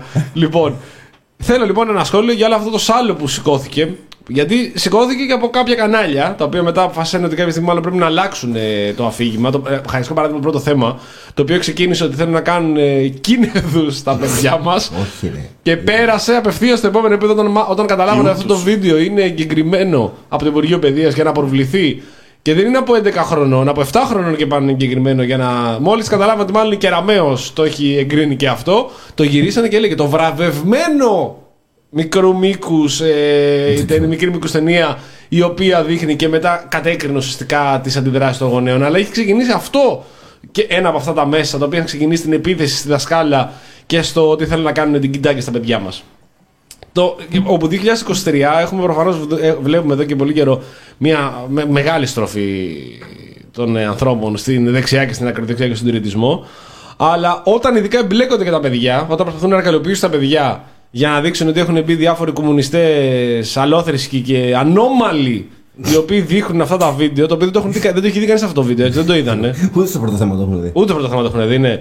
Και ότι άλλωστε μόνο και μόνο γράφανε και πολλοί ότι δεν χρειάζεται να δούμε κάτι. Το, τίτλο μόνο. Το, ναι, το έγραφε στο σχόλιο. Εγώ δεν χρειάζεται να δω κάτι. Το φαίνεται, το, φαίνεται, φαίνεται το τίτλο ότι είναι για παιδεραστές. Είναι παιδόφιλοι εκεί μέσα. και στη Νέα Δεν τους Δημοκρατία. πειράζει, παιδιά. Και στη Νέα Δημοκρατία, Δεν έχω ναι. κάποιο πρόβλημα. είναι γνωστό ότι αυτό το μισούν. Ένα πράγμα να τους ρωτήσεις. Κόκκινη γραμμή εκεί. ναι, κατευθείαν. Παιδοφιλία, τέλος. Όλου θα, θα, θα του Παιδόφιλος, τσακίσουμε. Έλα από εδώ. Δι- δύο πράγματα θα Έλα από τσακίσουμε. εδώ, μες σε παιδόφιλος. Τους, τους στρατηγικούς κακοπληρωτές και τους παιδόφιλους. Τους πατήσουμε κάτω στους Τέλος. Ο Γιάννης. Μίχος τι κάνει; Καλά είναι, χαιρετίσματα. Να είναι καλά. και ο Λιγνάδης επίσης. Έξω, κάπου εδώ θα είναι πάλι, στο σπίτι του, κάπου εδώ. Ο τριγύρω Νίκος ήταν. Γεωργιάδης. Και αυτός όλοι έξω, για να μην ρωτάς, όλοι έξω Εντάξει, πριν είναι. είπα μια μαλακία λίγο. Λοιπόν, Κώστα. Ε, μ, δεν το παρακολούθησα πολύ το θέμα αυτό. Ε, το είδα λίγο στο. και εγώ στο πρώτο θέμα το είδα. Ε, εντάξει, εγώ θα το βάλω λίγο ευρύτερα το θέμα ότι ε, πρέπει τα παιδιά να έχουν ερεθίσματα ε, και εξωσχολικά πέρα από, τη, από την ύλη που διδάσκονται, από τα βιβλία και από όλη αυτή τη ρουτίνα που έχουν την καθημερινή θα πρέπει να, να έχουν και ερεθίσματα άλλα. Είναι πολύ περίεργο και πάντα μου έκανε εντύπωση αυτό πώς, πώς επαφίεται όλο αυτό το, μ, ο- αυτή η διάθεση να δείξει κάτι άλλο στα παιδιά, κάτι έξω από την καθημερινή ύλη ας πούμε, ε, σε κάποιους καθηγητές οι οποίοι έχουν μια τέτοια διάθεση, δηλαδή σε ένα, σε ένα προσωπικό ζήτημα ας πούμε, ότι αν κάποιος καθηγητής έχει τη διάθεση θα δείξει ένα βίντεο, θα καλέσει κάποιον να μιλήσει ε, για κάποιο άλλο ζήτημα εκτός σχολείου, για τη μετανάστευση για παράδειγμα, για, για άλλα ζητήματα που αφορούν την κοινωνία και δεν είναι μια κεντρική ας πούμε πολιτική από το Υπουργείο ε, να υπάρχουν και κάποιες ώρες μέσα στη βδομάδα στις οποίες τα παιδιά θα παρακολουθούν άλλα ζητήματα πέρα από, το, από την καθημερινότητα ας πούμε. Κώστα, ή φαντάζομαι ότι η σεξουαλική αγωγή είναι ε, προαιρετική Ναι. στο, στο σχολείο; Δηλαδή έχουμε φτάσει έτη 2023 να μιλάμε για το αν μια ταινία που προβλήθηκε με την έγκριση του Υπουργείου. Ναι, Πρέπει να ναι. το θυμίζουμε αυτό. Είναι με την έγκριση του Υπουργείου. Εντάξει. Αυτό πρέπει να το αναλαμβάνει η Εκκλησία, Δημήτρη. Ναι, Δεν είναι είναι- δουλειά του σχολείου. Ξέρουν Ε, αυτοί. και Αυτοί επίσης, και επίσης, ε, τώρα που είπε η Εκκλησία ο Γιάννης, αυτό ήθελα να πω πριν, ότι ε, εγώ θυμάμαι πάρα πολλές φορές που έρχονταν παπάδες. Mm, Μιλάγαν παπάδες. Τι θα κάνεις. Στο, και στο, στο γυμνάσιο δεν θυμάμαι, αλλά στο δημοτικό το θυμάμαι. Ότι ερχόντουσαν παπάδες στις ενορίε και, και μας μιλάγαν. Δηλαδή αυτό τι είναι, ας πούμε; Κατήχηση. Ε, που πηγαίνανε, πάνε ακόμα παπάδες σε, σε σχολεία που είναι προσβολή να πηγαίνει παπάς όταν μέσα έχουν 10 μουσουλμανάκια, για παράδειγμα. Γιατί το Α, μουσουλμανάκι. θα να έρθει το ακούσει; μουσουλμανάκι δηλαδή τώρα να μας διώξει παπάδες και τα χριστιανόπουλα. Ε, Επίσης, στο... Ε, Τι λέτε, εγώ, Έχω τα ψηφίσει. Χριστιανόπουλα θα πάνε Θα, σινεμά. πάνε σε, θα δουν James Bond 007. Έτσι. Έχω, δει, πολ- έχω, δει, έχω στηρίζω πολύ να δημοκρατία τελευταίο καιρό στη τηλεοπτική και βλέπετε έχω πάρει όλα τα επιχειρήματα. Θα ανταμυφθείς. Για να με... αυτό περιμένω. Α, αυτό περιμένω. Ο κάποια στιγμή, ηγέτης δεν ξεχνάς. κάποια στιγμή να πάρω κι εγώ κάτι. Θα Φάνηκε- ανταμυφθείς γι' αυτό. Φάνηκε η τελευταία εβδομάδα πριν τις εκλογές ποιος έφτιαχνε σπίτι. Εντάξει, παιδιά, τι να Ποιος κάνουμε; βρήκε λεφτά Θα κάτσω. για μαστόρους, Θα για να κάτσω γεννήσεις εγώ- θα κάτσω και εγώ δεν είναι, άστεγος. δεν είναι νεοσέτ το σπίτι σου. Όχι, δεν βάζω να σε εγώ σπίτι. Επίσης, Ούτε τώρα- έχει τώρα υγρασίες. που είναι ο Σετ, Έχει Ο κλείσει. Γεωργιάδης δεν είχε. Η ελληνική αγωγή δεν είχε πάει στα σχολεία και είχε ξεσηκωθεί ναι. άλλος. Νομίζω κάτι είχε κάνει ένα πρόγραμμα, μια. Ε, Κάποιες εκπαιδεύσεις σε σχολεία. Να δώσουμε ένα τίτλο. Οποιαδήποτε αντιδραστική όχι. ιδέα Όχι, έχεις, όχι, ναι. έτσι, μπορείς, είναι ευπρόσδεκτη στο παρόν ελληνικό σχολείο. Ναι. Εάν θέλεις τώρα κάτι καινοτομίες που λέει εδώ πέρα ο Βλαχόπουλος, να βγούμε έξω από, το, από την κανονική ροή του προγράμματος και της ύλης κτλ. κτλ δεν Και χωρούν. ειδικά τέτοια Δεν ζητήματα Γιατί να πάντως- ανοίξουμε τα μυαλά, Χάρη Ζάβαλε; Και επίσης κάτι δια- ζητήματα φίλου, ειδικά. Παιδιά, ε, θεωρώ ότι αυτό πια ε, στην εποχή που ζούμε είναι το πιο τζιζ θέμα για έναν μεγάλο αριθμό γονέων. Θεωρώ πια ότι δεν είναι τόσο το θρησκευτικό, δηλαδή κάπου υπάρχει ένα πολύ μεγάλο ποσοστό σίγουρα, δεν το συζητώ, αλλά αν θες να τριγκάρεις γονείς, ειδικά από που λες εσύ λέω γονέων και δαιμόνων που εκεί μέσα είναι η κόλαση πηγής, Φίλο, φίλο. είναι για ταυτότητα φίλου. Σε συζητήσεις ταυτότητα, ταυτότητας φίλου, ε, θεωρώ ότι είμαστε οριακά πριν μπει γονέας και γίνει μα σούτερ μέσα στο σχολείο και αρχίσει και εκτελεί καθηγητές. Πραγματικά βρίσκονται σε ένα παροξισμό. Βρίσκονται σε ένα παροξισμό. Επίσης, σε αυτό το θέμα ευδοκιμούν όλες τις θεωρίες της συνωμοσία. Όλες, όλες, όλες. Όλες. Και η καλύτερη είναι ότι απλά, πολύ απλά η woke ε, κουλτούρα που λένε θέλει να κάνει τα παιδιά μας γκέι. Αυτό, αυτό είναι. Δηλαδή, ο στόχος είναι να γίνουν όλοι τα, τα Να αγοράκια. υπάρχει μια ηγεμονία των γκέι στα μίντια, Ζαβαλέ. Ναι. Τα παιδιά μας θέλουν να γίνουν γκέι όλα. Θέλουν να γίνουν όλοι γκέι. Υπάρχει ένα ευρύτερο σχέδιο των Εβραίων, ίσως των ερπετόμορφων μασόνων, οι οποίοι κάνουν κουμάντο και θέλουν να κάνουν όλα τα παιδιά γκέι. Τώρα, τι όφελος θα έχουν από αυτό, δηλαδή λες ότι υπάρχει ένα σχέδιο απότερο, ρε παιδί μου, των Δρακονιανών, οι οποίοι θα κάνουν τα παιδιά μας όλα γκέι. Εντάξει, οκ. Εγώ το καταλαβαίνω και το ακούω. ακούς, το το ακούω, το Όπως ακούω. έλεγε, όπως έλεγε ένας φοιτητής μου τότε με τις ταυτότητες το Ναι. 2000-99 πότε ήταν. Εντάξει, το καταλαβαίνω ρε παιδί μου ότι είναι λογικό. Αλλά γιατί τώρα; ναι, μπράβο. Ω πάρε μάγκα. Το πιάσε. Το πιάσε. Το πιάσε. Γιγάντος που είσαι. Ε, εγώ, εγώ βλέπω πιο μακριά. Γιατί Τι γενικά κρύβεται θέλει. πίσω από Έχω αυτό; εγώ ένα γιο. Έχω εγώ ένα γιο, είναι λεβέντη σαν τον πατέρα του. 2-10. Είναι και, σίγουρα έρχεται, δικό σου. και έρχεται λεβέντη, σου λέω καραμπουζουκλή. Ε, και δικό. έρχεται τώρα μια καθηγήτρια εκεί πέρα, μια, μια δασκαλίτσα εκεί πέρα. Και του βάζει Ένα αυτό το κοριτσάκι, βίντεο. πες Ένα τα όλα, κοριτσάκι, έτσι, ας το πω μπράβο, εγώ. έτσι, μπράβο. Και βάζει βίντεο αγόρια στο ντουζ. Το Όπα. μαθαίνω εγώ αυτό. Το μαθαίνω. Έρχεται το παιδί μου λέει. Τι «Μπα- είπατε;» Μπομπά, μπομπά, μπομπά. Κλείνεις το Στέφανο Χίο. Μπράβο, κλείνε με Κλείνεις το το Στεφανικείο. Στεφανικείο. Φεύγω, ντύνομαι, ντύνομαι, γιατί με, το, με τη φανέλα και το σόβρακο. Μινέρβα με το ναι, άνοιγμα. ναι, ναι, και το, και το τυραντάκι. Ντύνομαι πάω έτσι. Ντύνομαι, παίρνω την καραμπίνα. Και τα Μάλμπορο. Ναι, παίρνω την καραμπίνα, έχει γίνει έτσι στο σπίτι χάλια, δεν βλέπεις τίποτα. Τι λες, Μωρή ψιλικάτσε που λέει και ο γιος σου. Πάω στο σχολείο και λέω, έδειξε στο δικό μου το παιδί που είναι καραστρέι. Το παιδί είναι 14 χρόνων, 15 χρόνων. Είναι καραστρέι. Τέ- τέτοιο άντρα δεν έχουν ξανά. Δεν θα πει έχει ξαναβγεί. χαραστρέιτ αυτός ο άνθρωπος. Ε; Δεν θα πει Ναι, ναι, ισχύει, χαραστρέιτ. ισχύει. Άντρα κλασ. Που είναι άντρα άντρα κλασ, θα πει. Άντρα κλασ, Ναι, ναι, ναι. Έτσι, είναι Και το- του έδειξες και του έδειξες βίντεο με τα αγόρια στο τους που κάνουν και φασώνονται εκεί τα. τα- Μα τα- κύριε μου, δεν δεν- Τα δεν πουστάκια είναι θα- αγόρια. θα πει. Θα πει με τα πουστάκια και Τα πουστάκια, αυτό τα- θα πει. και τα πουστρελίδια, Τι θα πει, ναι, αυτά θα ναι. πει. Και λέω, δηλαδή εσείς έχετε πέσει τώρα σε αυτή τη walk κουλτούρα εκεί πέρα που το, έτσι το διάβασα κάπου στο ίντερνετ αυτό, walk λέγεται. Και δεν, δεν ξέρω τι ακριβώς Τα λέει ο αυτό. Στέφανος Ναι. αυτά. Και θέλετε να κάνετε το παιδί μου γκέι. Και θα την ρωτήσω εγώ. Για να την εγκλωβίσω και τώρα έχει δασκαλίτσα τώρα Την έχεις βάλει στη γωνία, Τρέμει δηλαδή. από την καραμπίνα, λέω κάπου κουβαλάω. αλλά μετά είναι τρέμει από τις ερωτήσεις που κάνω. Και λέω, γιατί; Γιατί θες το παιδί μου να το κάνεις γκέι; Θέλω να μου πεις το λόγο. Και πραγματικά το ρωτάω, γιατί θέλουν, όλοι- θέλουν αυτοί να μας κάνουν γκέι; Το δικό μου το παιδί. Γιατί γενικότερα φαντάζομαι ότι θέλουν να Είναι μα κάνουν σχέδιο του γκέι. Ερντογάν. Δεν είναι φοβερό την ιδιοκτησία το παιδί, ρε φίλε. Δηλαδή, Καλά εννοείται, εντάξει τώρα. Είναι αυτό που άκουγα και μια συνέντευξη ενός ε, ανθρώπου του αθλητισμού που έλεγε έρχονται οι γονείς στι ακαδημίες και μιλάνε σε πρώτο πληθυντικό. Παίζουμε, πώς Παίζουμε, μας είδες. μας, ε, μας ζήτησε η τάδε ομάδα, θα πάμε εκεί. Νεύρα, πάρα πολλά νεύρα. Έχει έρθει πολιτή στο μαγαζί και δεν, ήταν με φόρμα. Δεν τον έχω ξαναδεί. Έτσι απόγευμα. Του λέω τι κάνεις τώρα, Γιώργο; Ε, μου λέει: Έχω πάει το παιδί μου λέει για προπόνηση. Παίζει μπάλα. Και του λέω το άφησα, θα τελειώσει την ώρα, θα πάω το πάρω. Γιατί και ήρθα να τσακάρω τα πράγματα, τα φτιάξω. Του λέω γιατί κάνεις εκεί, είσαι τρελός μου λέει. Ρε, ξέρεις τι άλλο έχει εκεί πέρα, τι άλλους γονείς μου λέει.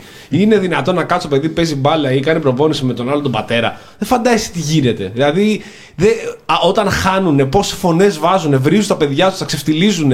Ή αυτό που λέει δεξί, θα παίξουμε εκεί, θα κάνουμε εκεί. Φωνάω στον προπονητή, κάνε το ένα, κάνε το άλλο. Και τσακώθηκα μια, δύο, τρεις φορές και την ξαναπήγα ποτέ. Πάω το παιδί και το αφήνω, παίζει μπάλα και σκόμω και φεύγω. Δεν, δεν αντέχεται αυτό το πράγμα. Ισχύει. Ισχύει. Να βάλουμε ένα άλλο Ε, δεν πάμε. μπρε. πολύ σοβαρό θεματάκι της επικαιρότητας. Έλα μωρέ, τόσο σοβαρό θέμα. Αλλά. Γιάννης νομικός Ποιος; λεγόταν. Ποιος; Πέραμα. Πέρα. Πέραμα, μάλιστα. Πάμε στο πέραμα. Λοιπόν, όντω είναι σοβαρό. Έχουμε. Εκεί ο Ντογιάκος έκανε παρέμβαση. Όχι, δεν πας καλά. Αυτό. Αυτά, αυτά που λέγαμε πριν. Τι ψήφισε το πέραμα; Άλλο από εκεί. Άλλο από εκεί. Λοιπόν, γιατί, για να τα λέμε κιόλα, γιατί Ναι, αυτό είναι το ναι, επιχείρημα ναι, που ναι, ακούστηκε ναι, ναι. κατευθείαν. Λοιπόν, Γιάννης Νομικός λεγόταν ο άνθρωπος. Ένας ακόμα που προσθέθηκε στην μακάβρια λίστα των εργατικών δυστυχημάτων. Ε, υπάρχουν πάρα πολλά στοιχεία που μπορεί να αναφέρει κάποιος. Ε, έχω συλλέξει μερικά και από την ε, Eurostat αλλά και από το σημερινό αναλυτικό δημοσίευμα του Ριζοσπάστη για το γεγονός ότι εκθές το πέραμα παρά το γεγονός ότι ποσοτικά δεν είναι η ίδια τραγωδία οι συνθήκες όμως που οδήγησαν σε αυτήν είναι απόλυτα ήδη, ίδιες σε ό,τι έχει να κάνει με το επίπεδο ευθυνών με αυτές που οδήγησαν στα τέμπη. Είχαμε ατυχήματα όλο το προηγούμενο διάστημα. Είχαμε τις, ε, τους ε, συνδικαλιστές και το Συνδικάτο Μετάλλου κάτω να προειδοποιεί όλο αυτό το διάστημα ότι υπάρχουν πολύ σοβαρά ζητήματα στην ασφάλεια για μια τόσο ε, σοβαρή επισκευαστική ε, εργασία. Ε, εχθές μάλιστα οι άνθρωποι δήλωσαν ότι όλο αυτό το διάστημα έλειπε η ασφάλεια από το γάτζο που κρατούσε την προπέλα που εν τέλει πλάκωσε τον άνθρωπο και το μόνο σίγουρο είναι ότι για άλλη μια φορά άλλος ένας ε, εργάτης δεν γύρισε πίσω στο σπίτι του, δεν γύρισε πίσω στα παιδιά του και αυτή είναι η κανονικότητα για την οποία πριν από λίγες μέρες, έτσι, από την ίδια περίπου περιοχή, ο κύριος Μητσοτάκης μας ενημέρωνε ότι είχε συναντήσει μόνο χαρούμενα πρόσωπα στην ε, ζώνη του περάματος και πόσο ευγνώμονες θα έπρεπε να είναι οι εργαζόμενοι εκεί, στον ε, Στασινόπουλο, στην ε, Κόσκο, στο λιμάνι και ούτω καθεξής. Να χαίρονται λοιπόν τις μεγάλες επενδύσεις τους, να χαίρονται την, ε, ε, πώς το λένε, ε, την, ε, την κατάργηση του, του ΣΕΠΕ, πραγματικά να τη χαίρονται και να γεμίζουν τις ε, τσεπάρες τους με 500 βοτυγμένα στο αίμα. Αυτή είναι η κανονικότητα της ανάπτυξης του, του κυρίου Μητσοτάκη και της κυβέρνησής του και θα πω και κάτι, επειδή πολλές φορές και αυτό ε, το λέω και ως, ε, ως ε, μομφή και προς τους ε, οπαδούς και ψηφοφόρους του ΣΥΡΙΖΑ, όχι το 41% και όσο και να έδωσε το πέραμα και το εγάλεο και ο κεραμικός και όλοι, δεν δικαιολογούν σε καμία περίπτωση νεκρούς εργαζόμενους. Δεν μπορώ να καταλάβω αυτή τη μισάνθρωπη λογική. Καλά, μην μπούμε τώρα στο, στο Καλά. Twitter. Να Κάτι Βέβαια, περιφερειακή τώρα να τα το λένε έρχεται- αυτό. να το και- έρχεται- Δεν, δεν αξίζει τον κόπο να μιλάμε για αυτά Ναι, γιατί εγώ- είναι κάποιοι μονομένοι θεότρελοι πάντα υπάρχουν. Ρε, εσύ. Πικραμένοι Το κακό- από τα αποτελέσματα. Το κακό είναι ότι δυστυχώς οι συγκεκριμένες απόψεις δεν προήλθαν μόνο από κάποιους μεμονωμένου θεότρελους, αλλά και από επώνυμους. Εν πάση περιπτώσει, ό,τι και να δώσει και αυτό πηγαίνει προς προς τους αρίστους, όσο και να σας δώσει ε, το εκλογικό σώμα, το 60% ψήφισε για να είμαστε και εντάξει δηλαδή με αυτό. Αυτό σε καμία περίπτωση δεν νομιμοποιεί το να πηγαίνει ο άνθρωπος για το μεροκάματο και να γυρίσει το κουτί. Σε καμία περίπτωση. Και άλλοι τρεις που τραυματίστηκαν; Ακριβώς. Όταν έπεσε η προπέλα. Λοιπόν, για να είμαστε ξεκάθαροι και να τα λέμε τα Ένα, πράγματα όπως έχουν. ένα από τα. Γιατί έρχονται και μας το κουνάνε, έχουμε 41%. Ναι, ναι. Βουλώστε Ναι, το. αυτό είναι Εντάξει. να έχουν μπει σε τέτοια Ναι, ναι, λογική. ναι, βουλώστε το. Όχι, δεν θα το βουλώσουμε, όπως δεν το έχουμε βουλώσει και σε άλλες περιπτώσεις. Είπαμε δεν θα και το την βουλώσουμε άλλη- ούτε για τώρα. Είπαμε και την άλλη φορά, ο ίδιος ο Γεωργιάδης τα έχει πει αυτά. Ο λαός είναι κυρίαρχος, αλλά δεν σημαίνει ότι είναι αλάνθαστος. Λοιπόν, Ε, Πώς βλέπεις, Βλαχόπουλε, τι μέχρι τώρα γενικότερα συζητήσεις και αναλύσεις το εκλογικό αποτέλεσμα; Εντάξει. Εμείς κάναμε μια προσέγγιση την προηγούμενη εβδομάδα, στην προηγούμενη εκπομπή. Κόλαφος εκπομπή. Καλά, δεν το- ήταν μία από τις καλύτερες εκπομπές, όχι γιατί ήταν δικιά μας. Και να πούμε μπράβο μας, Όχι, δηλαδή και για πρώτη φορά. Η πρώτη φορά μπορούσα να πω. ναι. Αλλά θέλω γενικότερα έτσι, μέχρι τώρα αναλύσει και συζητήσεις που βλέπεις ε, σε ό,τι έχει γραφτεί σε επιλογές προσώπων. Παραδείγματος χάρη η επιλογή Μαρατζίδη από τον ΣΥΡΙΖΑ για την ερμηνεία των ε, δημοσκοπήσεων. Ε, της Νέας Δημοκρατίας, τι προσεγγίσει, το, το άδειασμα του Δένδια, την, προ- της- το σχόλιο του Μητσοτάκη ότι δεν θέλω να αλλάξω μόνο το Σύνταγμα. Τι είμαι, ο Θεός; Δεν είναι. όπου να είναι, όπου να είναι θα καταφέρει κι Εγώ αυτό. εκεί είχα Ότι μείνει. έχει αυτοαναγορευτεί, έχει αυτοαναγορευτεί. μόνο εσύ, Είναι αυτοκράτορα. Τώρα θα δούμε αν είναι Ανοίγει Ε, θέλω γενικότερα μ- μετά από μια εβδομάδα που έχει περάσει σε μια πιο λογική, γιατί είναι ένας ψύχρεμος άνθρωπος ο Βλαχόπουλος, δεν είναι σαν εσάς που τρελαίνεστε και δεν μπορείτε να συζητήσετε. Τι έχεις δει και πώς θα κρίνεις όλα αυτά; Λοιπόν, εμ, έχουμε, έχει περάσει τώρα μια εβδομάδα. Εγώ θα σου πω, θα ρηψοκινδυνεύσω να κάνω μια ερμηνεία Μπράβο, αυτό θέλω. του λαϊκού αισθήματος που το κάναμε όλοι πριν τις εκλογές και ξέρουμε πόσο κουβά πήγαμε. πολύ καλά, πολύ καλά. Θα το Ο Ζάβαλος δεν ξανακάνουμε. βάζει μυαλό, θέλει και άλλες δημοσκοπήσει. Ναι, ναι, Θα το κάνουμε θα το δημοσκόπηση, κάνουμε, 25 βεβαίως. Ιουνίου. Θα Τώρα, πάρουμε αυτή την ευθύνη εκπομπή. μας. Ναι, Αυτή την από εκπομπή. τώρα. Από τώρα, για να Ωραία. κάνουμε μετά αλλαγή, άμα θέλουμε Ωραία. διόρθωση. Ε, ξεκινάω λοιπόν με αυτό. Ναι. Και η αίσθησή μου είναι, χωρίς να έχω μιλήσει με άπειρο κόσμο, αλλά η αίσθησή μου είναι, μπορεί και εγώ να μεταφράζω το δικό μου το, το συνέστημα, ε, είναι ότι ο κόσμος έχει, έχει φοβηθεί. Ε, πολλοί κόσμος που δεν πήγε να ψηφίσει, αλλά και αυτοί που ψηφίσανε, ε, θεωρώ ότι έχει τρομάξει με τη διαφορά τη μεγάλη και με το πόσο εύκολα μπορεί ο, η, κυβέρνηση, η νέα κυβέρνηση της Νέας Δημοκρατίας όταν θα βγει σε ένα μήνα, σε 20 μέρες ε, πραγματικά να, ε, να λειτουργήσει πέρα από κάθε χαλινάρι, πέρα από κάθε έλεγχο ε, και δεν μιλάμε μόνο για το Σύνταγμα, μιλάμε γενικά για το πώς θα πορευτεί με τις διάφορες μεταρρυθμίσεις που, που ευαγγελίζεται. Καθότι είχε πριν την προηγούμενη Τετάρτη, είχε γνωστό ότι είχε μεγάλο χαλινάρι και φοβερό Μεγάλο έλεγχο. Χαλινάρι και πάντα σεβόταν Ναι, ναι, πάντα, πάντα, πάντα. Και τον έλεγχο, είναι σημαντικό να δούμε τον Ναι. έλεγχο που είχε. Ε, μ, αυτή είναι η αίσθησή μου. Ε, αυτό δεν σημαίνει ότι η Νέα Δημοκρατία θα βγει αυτοδύναμη ε, ή ότι θα εκτοξευτεί ο ΣΥΡΙΖΑ.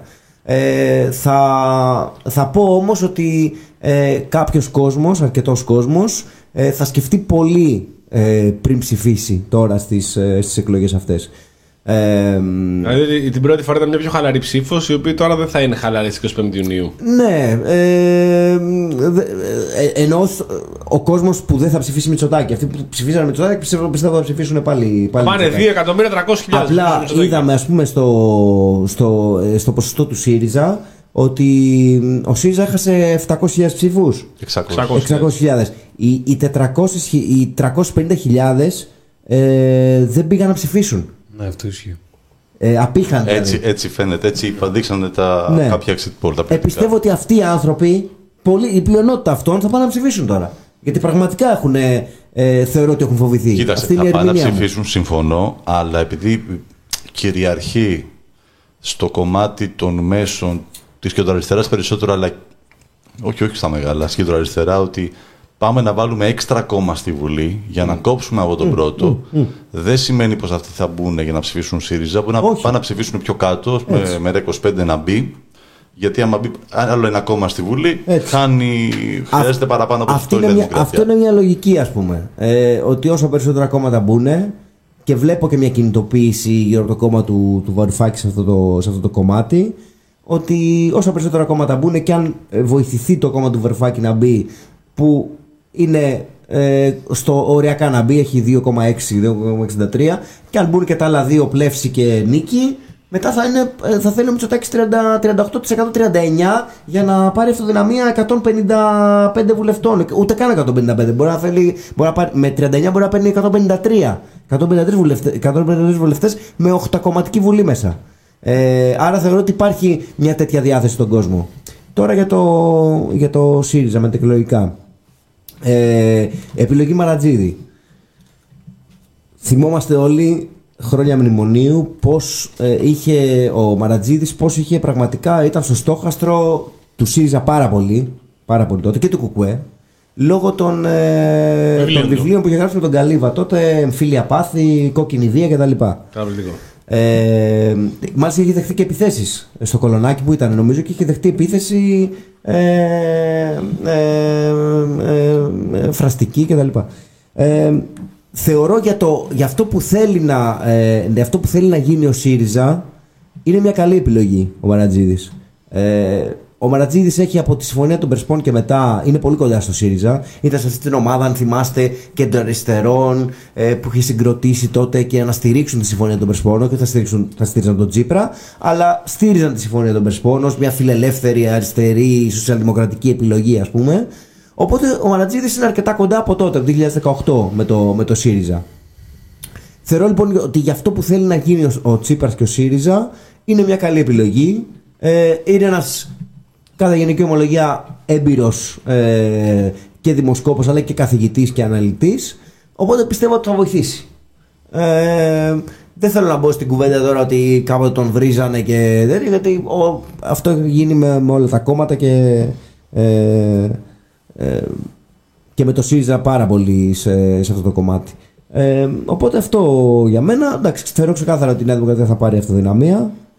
Το θέμα είναι να μην είναι παντοδύναμος ο Μητσοτάκης. Θέλω ένα σχόλιο για πλαίσια ελευθερίας. Γιατί διάβασα το προεκλογικό του πρόγραμμα τις προηγούμενες ημέρες. Μπήκε στο Το οποίο θα το δείξουμε μετά τις εκλογές. Τι έλεγε ο Θεοδωράκης; ναι, ναι. Δευτέρα, την επόμενη των εκλογών, θα σου πω το προεκλογικό. Τι διάβασα το προεκλογικό πρόγραμμα; Ε, δεν υπήρχε προεκλογικό- προεκλογικό πρόγραμμα. Είναι απίστευτο. Μπαίνει κάποιος στη σελίδα της πλεύσης τη ελευθερίας και δεν υπάρχει Τι πρόγραμμα. γράφει μέσα στο σελίδε. Υπάρχει μια διακήρυξη Ναι. του κόμματος που μάλλον έγινε όταν δημιουργήθηκε αυτό το κόμμα. Το 2017-2018 πότε έγινε.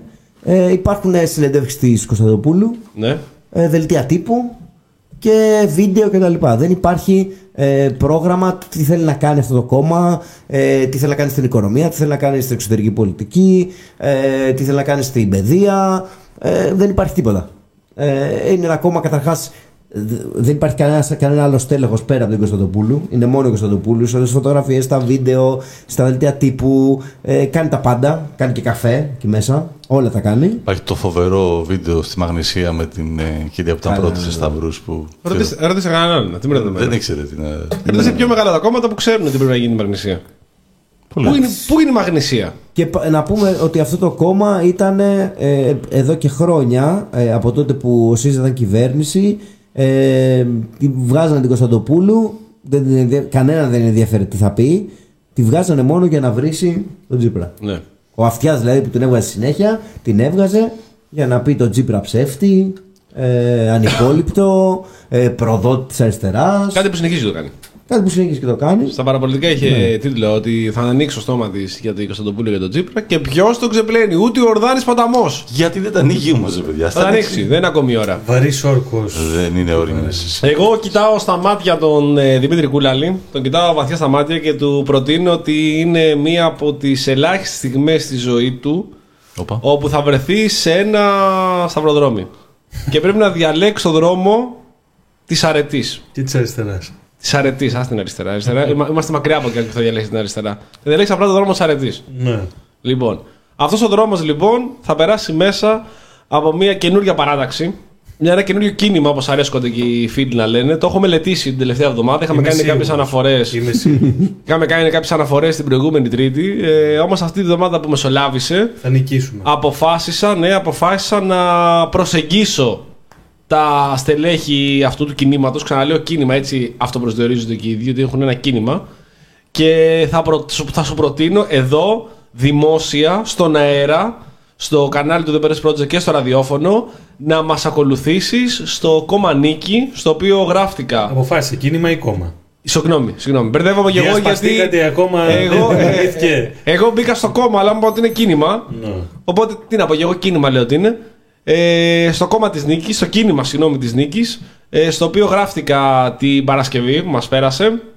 Ε, είμαι το τάδε νούμερο από τις εγγραφής του, του Μητρώου και θέλω και εσύ να μπορείς να βοηθήσεις σαν ένας στρατιώτης ε, την παράταξη αυτή διότι πραγματικά έχουμε ε, στα σκαριά ε, πολύ μεγάλα πράγματα για αυτή τη χώρα. Λοιπόν, καταρχάς, Χρυσός Ναι. Ανέστη. Να είσαι καλά. Επίσης. Αληθώς. Εντάξει, αληθώς εσύ, να τα λέω- χρόνου. Να ξεκινάμε από τα βασικά. Λοιπόν, ε, θέλω να. Πριν πάμε στην Ικάρα, Εντάξει. Όχι, παι- τώρα μην μου το αλλάξεις. Όχι, όχι, θε- θέλω να δώσω. Θέλεις κάτι, αλλά πρέπει να το ναι, ναι, κρατήσω. Ναι, ναι, Θα, θα, το, θα σε δώσω. Θέλω να επιστρέψω. Δηλαδή, Ναι, ναι, ναι. Και λέμε υπάρχει για προεκλογικό και- πρόγραμμα τη πλαίσια ελευθερία που δεν υπάρχει. Είναι Ναι. φοβερό, είναι τόσο καλό που δεν υπάρχει. Ναι. Αλλά το κίνημά μας έχει προεκλογικό πρόγραμμα, έχει προγραμματικές δηλώσεις και θέλω να τις πω σε εσάς για να τις μάθετε, να σας κάνω έτσι ένα, μια, προ- ε, πώς το λένε, να σας προσωτεριστώ εδώ πέρα, αλλά και τους ακροατές ότι πρέπει κάποια στιγμή να σκεφτείτε και λίγο out of the box. Λοιπόν, Να το μας. σε αυτά που ρώτησες προηγουμένως τον Βλαχόπουλο, εγώ θέλω να προσθέσω δύο πράγματα. Α, θες να προσθέσεις για το. Ναι. Ναι, ναι, ναι. Ε, για τον ε, κύριο Μαρατζίδη ένα σχόλιο έχω, ουδέτη σχόλιο. Ε, τώρα, σε ό,τι έχει να κάνει με το μετά, εγώ θα ήθελα να αναδείξω δύο στοιχεία. Ε, μιλούσα το απόγευμα πριν έρθουμε στην εκπομπή με έναν ε, αρκετά γνωστό πολιτικό αναλυτή στα πλαίσια ενός ε, ρεπορτάζ που ετοιμάζω και ο άνθρωπος μου έδειξε δύο στοιχεία, ε, για μένα αρκετά σημαντικά. Το πρώτο έχει να κάνει με την ε, ψήφο, όπως φάνηκε στο επίσημο exit poll που είχαμε στους ανέργους. Ε, μιλάμε για την, ε, ίσως την μεγαλύτερη κοινωνική μεταστροφή που είχαμε από το 2019 μέχρι και τώρα. Ε, να θυμίσουμε ότι το 2019 ε, ο ΣΥΡΙΖΑ είναι με μεγάλη διαφορά πρώτος στη συγκεκριμένη ε, κατηγορία και έχει ιδιαίτερο ενδιαφέρον κατά τη γνώμη μου να βλέπουμε τους ανέργους γιατί ουσιαστικά πολλές φορές βλέπουμε ότι αυτό ταυτίζεται με, το, ε, με την κυρίαρχη οικονομική πολιτική. Εκείνη την περίοδο να θυμίσουμε ότι η, η επαγγελματική κατηγορία των ανέργων έτσι, ε, ήταν μια, ένας προνομιακός συνομιλητής του, του ΣΥΡΙΖΑ, αν μπορεί να αν είναι δόκιμος ο όρος, υπό την έννοια ότι υπήρχε μια συγκεκριμένη κοινωνική πολιτική, επιδοματική μας έλεγε τότε η Νέα Δημοκρατία, που ουσιαστικά έχτισε αυτή τη σχέση. Έχει όμως ιδιαίτερο ενδιαφέρον να θυμόμαστε πάντα σε αυτές τις περιπτώσεις το ευμετάβλητο αυτής της κατάστασης. Έτσι, μιλάμε δηλαδή για μια χώρα που έχει αυτή τη στιγμή επίσημα τουλάχιστον ανεργία κοντά στο 11%, ωραία, και μιλάμε επίσης για μια κατάσταση, για η- η- αυτή της ανεργίας, η οποία μπορεί να μεταβληθεί από τη μία στιγμή στην άλλη. Φαίνεται λοιπόν, όπως όλα δείχνουν, αυτό σημειώνει ο συνομι- ο συνομιλητής μου, ότι το αφήγημα της Νέας Δημοκρατίας για καλές και καλοπληρωμένες δουλειές. Για Πολλές, πολλές. πολλές και καλοπληρωμένες δουλειές. αλλά και οι κρουνοί που έρευσαν ζεστό χρηματάκι όλο το προηγούμενο διάστημα είναι ένας από τους λόγους που εξηγούν τα τεράστια νούμερα που έλαβε η Νέα Δημοκρατία σε επαγγελματικές κατηγορίες όπως οι άνεργοι. Το δεύτερο στοιχείο που θέλω να επισημάνω είναι η θέση του ΣΥΡΙΖΑ στους, ε, στην επαγγελματική κατηγορία αγρότες, κτηνοτρόφοι, ψαράδες. Είναι η πρώτη φορά μετά το 2012, μετά τον εκλογικό σεισμό του 2012, που ο ΣΥΡΙΖΑ εκεί είναι τρίτο κόμμα. Ε, παραδοσιακά ξέρουμε πάρα πολύ καλά ότι η συγκεκριμένη επαγγελματική, επαγγελματική κατηγορία με εξαίρεση τον Ιούλιο του 2015 ε, από το Σιμίτι και έπειτα είναι κυρίως προσανατολισμένη προς την ε, δεξιά. Ε, εδώ στις εκλογές αυτές φάνηκε να αλλάζει ε, αυτό το σκηνικό σε ό,τι έχει να κάνει τουλάχιστον με το ΣΥΡΙΖΑ και ο ΣΥΡΙΖΑ ήταν τρίτο κόμμα. Το θέμα όμως είναι να δούμε και εδώ πώς μπορεί να συσχετιστεί αυτό με το ΠΑΣΟΚ. Όταν το ΠΑΣΟΚ είναι δεύτερο κόμμα στους αγρότες, αλλά πολύ πιο κάτω είναι στην τέταρτη θέση στα μεγάλα αστικά κέντρα, μπαίνει ένας τεράστιος αστερίσκος για το αν τελικά μπορεί να βγει και το στοίχημα του ΠΑΣΟΚ στην επόμενη μέρα και αν τελικά μπορεί να απειλήσει τον ΣΥΡΙΖΑ. Εγώ δεν ξέρω αν ο ΣΥΡΙΖΑ είναι έτοιμος και ικανός αυτή τη στιγμή να κινητοποιήσει τις 200.000 κόσμου που απήχε από την προηγούμενη εκλογική διαδικασία για να έρθουν να τον ψηφίσουν. Και δεν ξέρω και αν θα πείσει και όσους ψήφισαν Πασόκ αυτή τη φορά να ψηφίσουν το ΣΥΡΙΖΑ. Το μόνο σίγουρο είναι, το βάζω αυτό σαν ε, στην ε, συζήτησή μας, ότι με τέταρτη, με τέταρτη θέση στα μεγάλα αστικά κέντρα, χαλίφη στη θέση του μικρού χαλίφη δεν μπορείς να γίνεις. Τώρα για την Ικάρα, εγώ αυτό που έχω να πω, θα αναφέρω μόνο το εξαιρετικό δημοσίευμα σήμερα του Άρη Χατζηγεωργίου στην Εφημερίδα των Συντακτών, όπου φαίνεται ξεκάθαρα ότι στο, ότι το Άγιο Όρος θα είναι το Άγιο Δισκοπότηρο αυτή τη στιγμή της ε, δεξιάς παράταξης. Γι' αυτό πάει και ο Μητσοτάκης. Όχι μόνο πάει ο Μητσοτάκης, έχουμε τεράστια ποσά που δίνονται από το Ταμείο Ανάκαμψης αυτή τη στιγμή, έτσι, στο Άθο.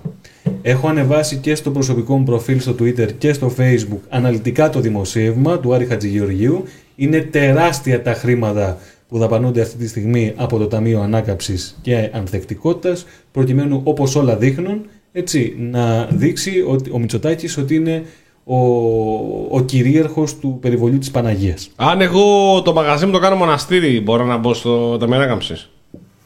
Ευλογήσω. Ε, Χρυσός Ανέστη.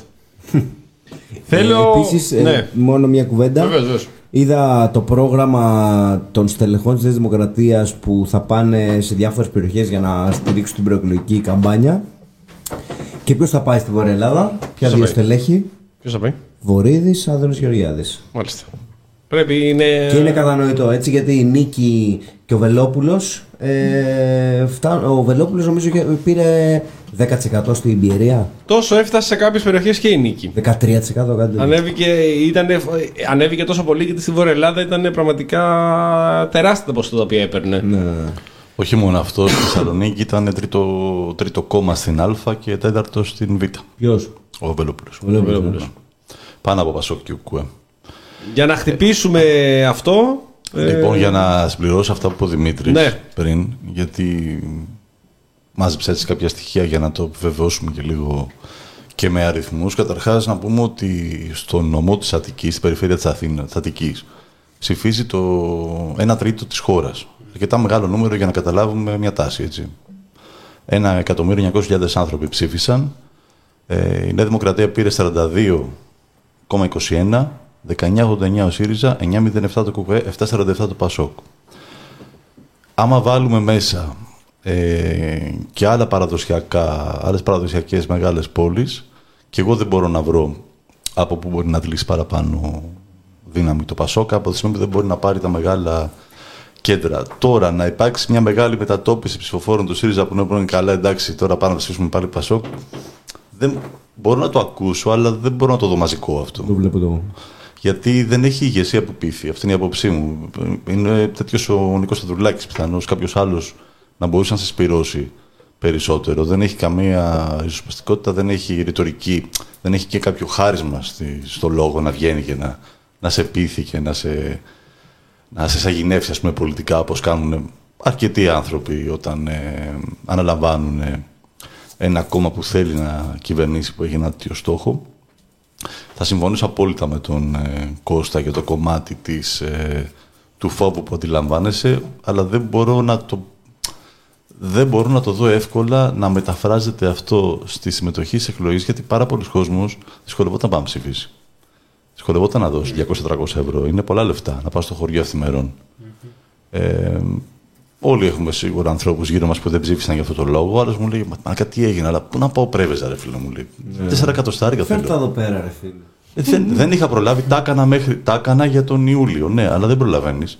Γιατί τελικά, αντί να πάει τις εκλογές 2 Ιουλίου και να προλάβουν αυτοί που μέχρι 30 Απριλίου είχαν κάνει τα χαρτιά, Ναι, ναι. τις έβαλε 25, έτσι ώστε και αυτοί που κάναν τα χαρτιά τους για να προλάβουν τον Ιούλιο, δεν προλαβαίνουν τον Ιούλιο. Και εγώ, ε, και εγώ τα έκανα τώρα. Καλά, τώρα δεν προλαβαίνω ούτως ή άλλως. Αλλά. Όσοι είχαν τα έκανα κάνει μέχρι τώρα και 30 φυσικά δεν Απρίλη, προλαβαίνω, πρέπει να ξαναπάω όλα. 2 Ιουλίου θα είχαν προλάβει να ψηφίσουν. Αλλά επειδή ο στόχος είναι να έχουμε αντίστοιχη συμμετοχή για να μην επηρεαστεί ε, το αποτέλεσμα και ακόμα μικρότερη σε νέο κόσμο, γιατί θα φύγουν ακόμα περισσότεροι για σεζόν τώρα. Δεν πάνε για σεζόν λέει, από τις 20 Μαΐου. Κάποιοι πάνε και μέσα Ιουνίου, γιατί κάποια νησιά, κάποιες περιοχές έχουν μικρότερη σεζόν. Κάποιοι είναι φοιτητές να τελειώσω εξεταστική να φύγω μετά. Δεν ξέρω τώρα πώς ε, μπορεί να αυτό να μεταφραστεί σε κάτι μεγαλύτερο για τα κόμματα από κάτω. Εκεί που ίσως μπορούμε να δούμε καλύτερο μέλλον για το, το- για το ΜΕΡΑ είναι πάλι στα νούμερα που έχουν να κάνουν με την Αττική.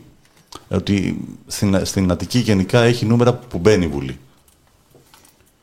Και επειδή είναι μεγάλος ο όγκος των ψηφοφόρων στην Αττική, αν έχουμε μια λίγο μεγαλύτερη συμμετοχή, ίσως μπορέσει να πάρει τουλάχιστον τους 35.000 ανθρώπους που έχασε. Είναι, είναι φοβερό ότι έχασε 35.000 ανθρώπους. Και δεν του αξίζει. Και δεν αξίζει τώρα στο δεδομένο. Ήταν που ένα, λέγαμε. ένα αρκετά ενεργό κόμμα που θα, θα πρέπει να είναι στη Βουλή. Εκφράζει κόσμο και απόψεις για μένα αποδεκτές, άσχετα αν δεν είμαι ψηφοφόρος, αλλά δεν είναι, είναι κάτι που είναι καλό να είναι. Είναι υγεία για το κοινοβουλευτικό σύστημα να υπάρχουν και αυτές οι φωνές και κάποιοι πραγματικά πολύ πολύ καλοί ε, βουλευτές. Και στελέχη άξια, Άξια πραγματικά, στελέχη. τα οποία βγάλανε και στην τελική ανάλυση το δούμε και πολύ απλά, να το δούμε πολύ απλοϊκά, ότι έχουν και ένα μισθό το οποίο παίρνουν κάποια στελέχη τον βγάζουν το μισθό του. Το- τον άξιζαν. αξίζουν τα λεφτά τους. Άξιζαν, δηλαδή βουλευτές, πολλοί βουλευτές. Περισσότεροι δεν τα αξίζουν. Ε. Δεν λέω Όχι, ότι μες στη Βουλή. Εδώ μιλάμε, επειδή μιλάμε για το συγκεκριμένο κόμμα, ναι, τα αξίζαν αυτοί οι άνθρωποι. Κάναν τη δουλειά τους. Το ζήτημα με το ΜΕΡΑ, επειδή μέσα στο Σαββατοκύριακο μίλησα με πάρα πολλούς ανθρώπους από το συγκεκριμένο κόμμα και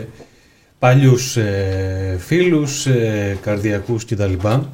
Είναι ότι το ΜΕΡΑ ε, φάνηκε τουλάχιστον σε κάποια ζητήματα ε, ακόμα και την ημέρα των εκλογών ότι έχει αρκετά ζητηματάκια σε ό,τι έχει να κάνει με την οργάνωση και κινητοποίηση του κόσμου. Ναι. Το δεύτερο είναι, δεν έχω μπορέσει ακόμα να το διασταυρώσω αυτό, ότι υπήρχαν περιπτώσεις όπου θα λέγαμε ακόμα και μέσα στο μέρα υπήρχε μία διάθεση προβολής κάποιων, αυτοπροβολής κάποιων προσώπων εις βάρος ε, συνυποψηφίων στην ίδια ε, εκλογική, ε, ε, στο ίδιο εκλογικό διαμέρισμα. Εάν αυτά ε, υπάρχουν, καλό θα είναι τουλάχιστον στην ε, δεύτερη κάλπη να μην είναι τόσο εμφανή. Δεν λέω ότι οι 35.000 ψήφοι που υπολείπονταν από το μέρα στην πρώτη εκλογική αναμέτρηση έχουν ως βάση τους ε, αυτές τις αιτίες, αλλά είναι μερικά ζητηματάκια που μου επισημάθηκαν από 4-5 ανθρώπους με τους οποίους ε, μίλησα και δείχνουν μέσα από το μέρα και δείχνουν έτσι Ξέρεις τι γίνεται, Μια- ε, Δημήτρη, πάνω μια σε τάση. αυτό. Ο, το ΜΕΡΑ25, άμα αναλύσουμε τις, ε, τους εκλογικού, τις εκλογικές περιφέρειες, ε, στην ε, Α Αθήνας, βόρειο τομέα, δυτικό τομέα, δεν έχασε σχεδόν τίποτα. Ναι. Μιλάμε για ψίχουλα. Εκεί που έχασε πάρα πολύ ήταν στο νότιο τομέα. Οπότε είναι αυτά θεωρώ κάποια κομμάτια τα οποία αξίζουν ανάλυσης για, από το επιτελείο των ίδιων των κομμάτων. Αυτό το οποίο ίσως πληρώνει ε, το μέρα, όχι πληρώνει ακριβώς, αιτιολογεί το τι έχει συμβεί, είναι ότι το 2019 το μέρα πήρε αρκετούς, ψη- αρκετές ψήφους οι οποίες ήταν αντιδραστικές προς το ΣΥΡΙΖΑ. Ε, δεν ήταν η βάση του το νούμερο το οποίο πήρε. Δηλαδή το ποσοστό αυτό που το έβαλε στη Βουλή δεν θεωρώ ότι ήταν η βάση του η πραγματική ε, στην κοινωνία. Είχε μια μορφή αντίδρασης. Ε, η πραγματική βάση του ίσως είναι το νούμερο που έχει τώρα. Αλλά κανένα κόμμα δεν παίρνει μόνο τον πυρήνα του. Παίρνει από τα μικρά συνήθως έχουν λίγο μεγαλύτερη ε, συσπήρωση. Μπορώ να δω κόσμο να φεύγει από το ΣΥΡΙΖΑ να πάει εκεί. Μπορώ να, να δω ψηφοφόρους που δεν ψήφισαν να πάνε εκεί. Όπως επίσης μπορώ να δω και πάρα πολύ κόσμο να φεύγει από τη ζωή Κωνσταντοπούλου, γιατί η ζωή Κωνσταντοπούλου από τη στιγμή που εκτίθεται πλέον σε όλα τα, τα κανάλια, ε, οι ψηφοφόροι της ε, κεντροαριστεράς που την στήριξαν, νομίζω ότι τώρα, τώρα ακούνε τη ζωή τι λέει. Και πιστεύω θα χάσει πάρα πολύ κόσμο. Δηλαδή, εγώ ξέρω κόσμο που ψήφισε και λέει, Μα τι λέει. Και ξετρελάθηκαν. Τι λέει, δηλαδή, δεν είχα καταλάβει. Νομίζανε ότι είναι η ζωή του 15 που έβγαινε στη Βουλή και τάχωνε ωραία στους ε, άλλους. Τώρα ακούει ο κόσμος τι λέει η ζωή. Επειδή. Δεν, δηλαδή, βγάλε εγώ- και εμείς στα δεν είμαστε εξωτερικά. αριστερό κόμμα Ναι, ναι, να ναι. βγαίνει και να λέει. Και ε, ναι, τα συν. Ναι, αλλά δεν το λέει στον Α, στο Μέγκα. Τα λέει πού; Επειδή βλέπω ότι υπάρχουν κάποιες αλληνοδίε για να επανέλθω σε ένα ζήτημα το οποίο Στο πραγματικά βασικό, στο σας κεντρικό σου ταλανίζει σε ό,τι θα ψηφίσετε. Βλέπετε τώρα εδώ πέρα ότι υπάρχουν ε, ε, κόντρες, υπάρχουν ε, αντιζηλίες, μικρά κόμματα, μεγάλα κόμματα, αποσυσπήρωση. Αυτά είναι προβλήματα τα οποία έχετε εσείς, εσείς, όλοι εδώ οι... Τώρα πω- δεν ξέρω πώς θα θα σας πω Βιετκόγκ, θα κάποιος θα λέει ότι είναι υπερβολικό. Ας πω Μαδούριδες, τι δεν ξέρω πώς θα σας χαρακτηρίσω, Ερυθρή Χμέρ, Πολ Πότ, ναι, δεν ξέρω. Ξύδι. Ξύδι, λυπάμαι. Ξύδι. Ξύδι, λυπάμαι. και όπως γράφει εδώ, και θέλω να το πω αυτό, θέλω να κάνω, θα κάνω διπλή μετάβαση στο συγκεκριμένο ζήτημα. Θα διαβάσω το tweet του Γρηγόρη Ψαριάνου. Είναι μια πολύ λογική και ψύχρεμη φωνή. Πολύ ψύχρεμη λογική φωνή που κυκλοφορεί εκεί έξω και πραγματικά είναι ένας άνθρωπος ο οποίος λείπει από τη Βουλή. Έχει κάποια χρόνια να μπει. Ελπίζουμε να τα καταφέρει στις επόμενες εκλογές. Γράφει: Οι καθηγητές των παιδιών μας που πανηγυρίζουν επειδή hackers πράκτορες που δεν ξέρουμε για ποιον δουλεύουν, έριξαν εν μέσω εξετάσεων το σύστημα της τράπεζας θεμάτων. Είναι μεγάλα καθάρματα και πρέπει να πάνε σπίτι τους. Σκουλίκια είναι αλήτες, αρχιμαφιόζοι, δάσκαλοι και έχει από κάτω φωτογραφία Βίτο Κορλεόνε. Βλέπετε εδώ, ο άνθρωπος είναι, είναι θεότρελος, δεν είναι απλά δηλαδή. Εδώ δεν είναι απλά μεθυσμένος που λένε πολύ κορυδεύουν όταν τα γράφει. Ο, ο άνθρωπος είναι για, για εγκλισμό. Χαρακτηρίζει Βίτο Κορλεόνε, μαφιόζους και καθάρματα τους καθηγητές που δήθεν, δήθεν βλέπει ότι πανηγυρίζουν επειδή hackers πράκτορες που δεν ξέρει και αυτός ποιος Γρηγόρη, Ζέι είναι όλοι. Σου πω εγώ, για να μην, το, για να μην προβληματίσει, γιατί το βλέπω ότι λίγος ζορίζεσαι να τον πεις τι είναι. Πες το. Ναι, πες το, μαλάκα στη Ζέι είναι. Πες το να τελειώνουμε. Αφού αυτό θες να πεις από την αρχή. Ποιοι βάζανε βόδια στα δάση το καλοκαίρι και έγανε Ζέι ήταν αυτοί. Το ίδιο κάνουν μέσα. Μάθανε ξαφνικά όλοι οι υπολογιστές από την υπόγα εκεί πέρα 060.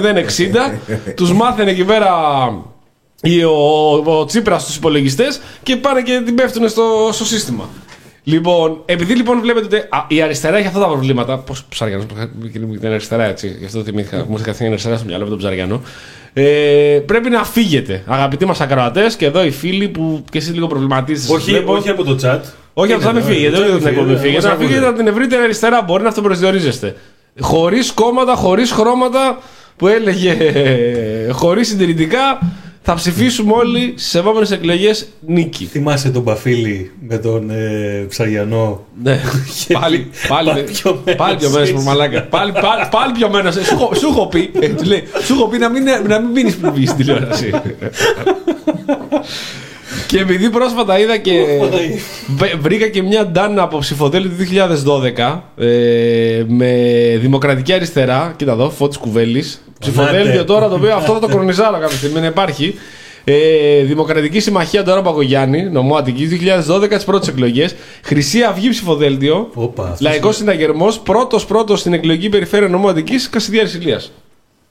Επειδή Επειδή όμως- είναι γερμός. Χρυσή Αυγή, Λαϊκός Σύνδεσμος. Α, Τι είπα, συναγερμό είπα. Δεν πέτυχαμε το λάθος. Λοιπόν, υπάρχει ένα κόμμα το οποίο αντιπροσωπεύει όλους τους Έλληνες. Και αυτό το κόμμα λέγεται Νίκη. Με τον ε, πρόεδρο, τον κύριο Νάτσιο. Νάτσιο τον έλεγα την προηγούμενη φορά. Ντάτσον τον έλεγα. Δεν έχει σημασία. Νάτσιο τον έλεγα τον άνθρωπο. Τον γνώρισα τώρα την Παρασκευή που Δεν είναι ο γράφτηκα. πρώτος, όλοι θυμόμαστε τον Κυρανάκη. Τον κύριο Ανάγκη, ναι. Ρε, εσύ όπως το είχα δει, νομίζω το έλεγα Ντάτσιο. Τέλος πάντων, έλεγα το λένε Νάτσιο. Τον άνθρωπο εκεί. Χρυσό Ανέστη. Ε, όπου- πάρ' του λαμπάδα για το Όπου πούτσο. ναι, βγαίνει. Έχω φίλο, όπως, δεν ξέρω αν το είχαμε πει πριν από εκπομπή. Έχω φίλο που είσαι υποψήφιος βουλευτής. Μου του λέω, ρε, τι έχεις φτιάξει εδώ πέρα, ρε γιγά, του λέω. Τι έχετε κάνει εδώ πέρα, του λέω. Μου λέει τώρα να δεις αδερφέ μου. Όλους τους αδερφές μας λέει, είμαστε χρυσό αδερφοί όλοι. λοιπόν, να δεις που θα μας δείξει τηλεόραση ότι πολλοί κόσμο θα έρθει προς τα εμάς, πώ πάνε όλοι στον Ιησού Χριστός, στον Πιμένα. Θα έρθουν προς τα εμάς και θα ακούσουν ε, τι ωραία που θα τα πει ο πρόεδρος μα, ο κύριος Νάτσιος. Τον βγάζει ο Ευαγγελάτος την προηγούμενη εβδομάδα. Καλησπέρα, του λέει ο Ευαγγελάτος. Χριστός Ανέστη, λέει κύριε Ευαγγελάτο, του λέει ο Νάτσιος. Οκ, λογικό αυτό. Και μέσα στη εβδομάδα έχει μπει στο στόχαστρο τώρα εδώ μεταξύ από πρώτο θέμα και από διάφορα κανάλια. Έχει μπει στο στόχαστρο διότι πρέπει οπωσδήποτε οι 170.000 που ψηφίσανε στο Ξεβολάτε κόμμα τώρα, Νίκη ναι, να έτσι, φύγει. ναι, Ναι, ναι. ελάτε εδώ πέρα. Ελάτε στη μαμά. ναι, στο Μαντρί. Γιατί όποιος φεύγει από το Μαντρί, ξέρετε τι γίνεται με τους λύκους. Και διαβάζουμε μία από τις προγραμματικές δηλώσεις. Με έχεις πλάκα, λέω στο φίλο, Προσέχετε τις προγραμματικές δηλώσεις. Κάνω, τους κάνω coaching, έτσι. Σου λέω προσέχετε τις προγραμματικές δηλώσεις γιατί σας έχουν στόχαστο τώρα. Ξέρεις τώρα, λέει αυτή με λίστα πέτσα και με τα λοιπά. Δεν είχε ιδέα, του λέγα. Ποια είναι η λίστα πέτσα. και του λέω, προσοχή, του λέω, καλύτερα κατεβάστε όλες τα προγραμματικές δηλώσεις. Μου λέει, τι προγραμματικές δηλώσεις; Της πάω, του λέω, κατέβασα το ολόκληρο. Όπως είναι, κατέβασα να μην το βλέπουν. γιατί του λέω αυτά τα οποία γράφετε είναι και λίγο τρέλες. Μου λέει τι, παράδειγμα. παράδειγμα.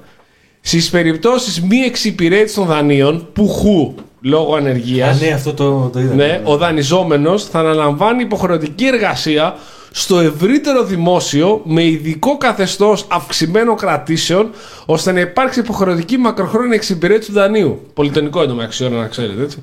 Για να μην είναι τέτοιο. Οπότε σου λέει χρωστά στο δάνειο. Είσαι άνεργος. Έμεινε ανάπηρο, έπαθες καρκίνο. τέλος πάντων, Πιέστηκα τι έχεις πάει, δεν με νοιάζει. Θα πας υποχρεωτικά, υποχρεωτικά στο ευρύτερο δημόσιο.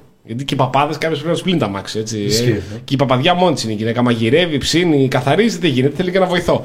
Στον ευρύτερο δημόσιο και θα δουλεύεις να καθαρίζεις του παπά τα μάξι και θα παίρνεις κάτι, αλλά θα είναι λίγο αυτό που θα παίρνεις, γιατί πρέπει να πληρωθεί και το δάνειο. Δεν γίνεται. Και σου λέει, παιδιά, η καλύτερη λύση για οφειλέτες.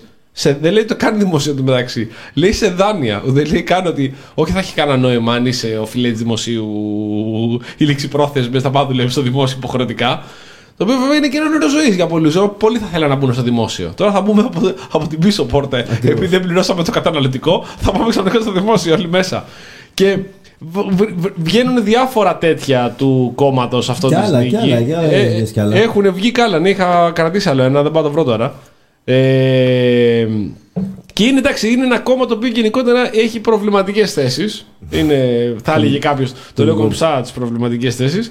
Ε, Το ενδιαφέρον ναι. είναι ε, να δούμε λίγο ποιος το στηρίζει αυτό το κόμμα, ρε παιδί μου. Ποιος έκανε πέρα από τις Ακούγονται- εκκλησίες; Ναι, εντάξει, ακούγονται πολλά Κώστα τώρα τελευταία. Ναι, δεν ξέρω. Πρέπει να γίνει εκεί πέρα μια έρευνα. Ποιος Κυκλο- στηρίζει αυτό το κόμμα. Κυκλοφορούν για μοναστήρια τα Ε, ναι, οποία ναι, έχουν μοναστήρια, σχέση. Έχουν βγει και συγκεκριμένα επιχειρηματικά ονόματα Ναι. επίσης. Εντάξει, δεν έχουμε κάποιο στοιχείο για να τα αναφέρουμε, αλλά υπάρχει γενικότερα. Είναι λίγο από το πουθενά. Τα μοναστήρια, εντάξει, είπαμε και στην άλλη στην προηγούμενη εκπομπή ότι πέρανε τηλέφωνο από, από ενορίες, Ναι, ναι, ναι. ναι, ναι. καρφωτά και πηγαίνετε νίκη. Εντάξει. Ε, Είναι μοναστήρια και Και υπάρχουν εγώ, κάποιες και εγώ έχω κοινό γνωστό πάντως. Ανακάλυψα τώρα αυτή τη που βδομάδα. ψήφισε. Ε, όχι κοινό γνωστό, ε, γνωστού φίλου μου τέλος πάντων. Ένα γνωστό φίλου μου. Ο οποίος ε, κατεβαίνει, είναι σύμβουλος του Νάτσιου, Ναι.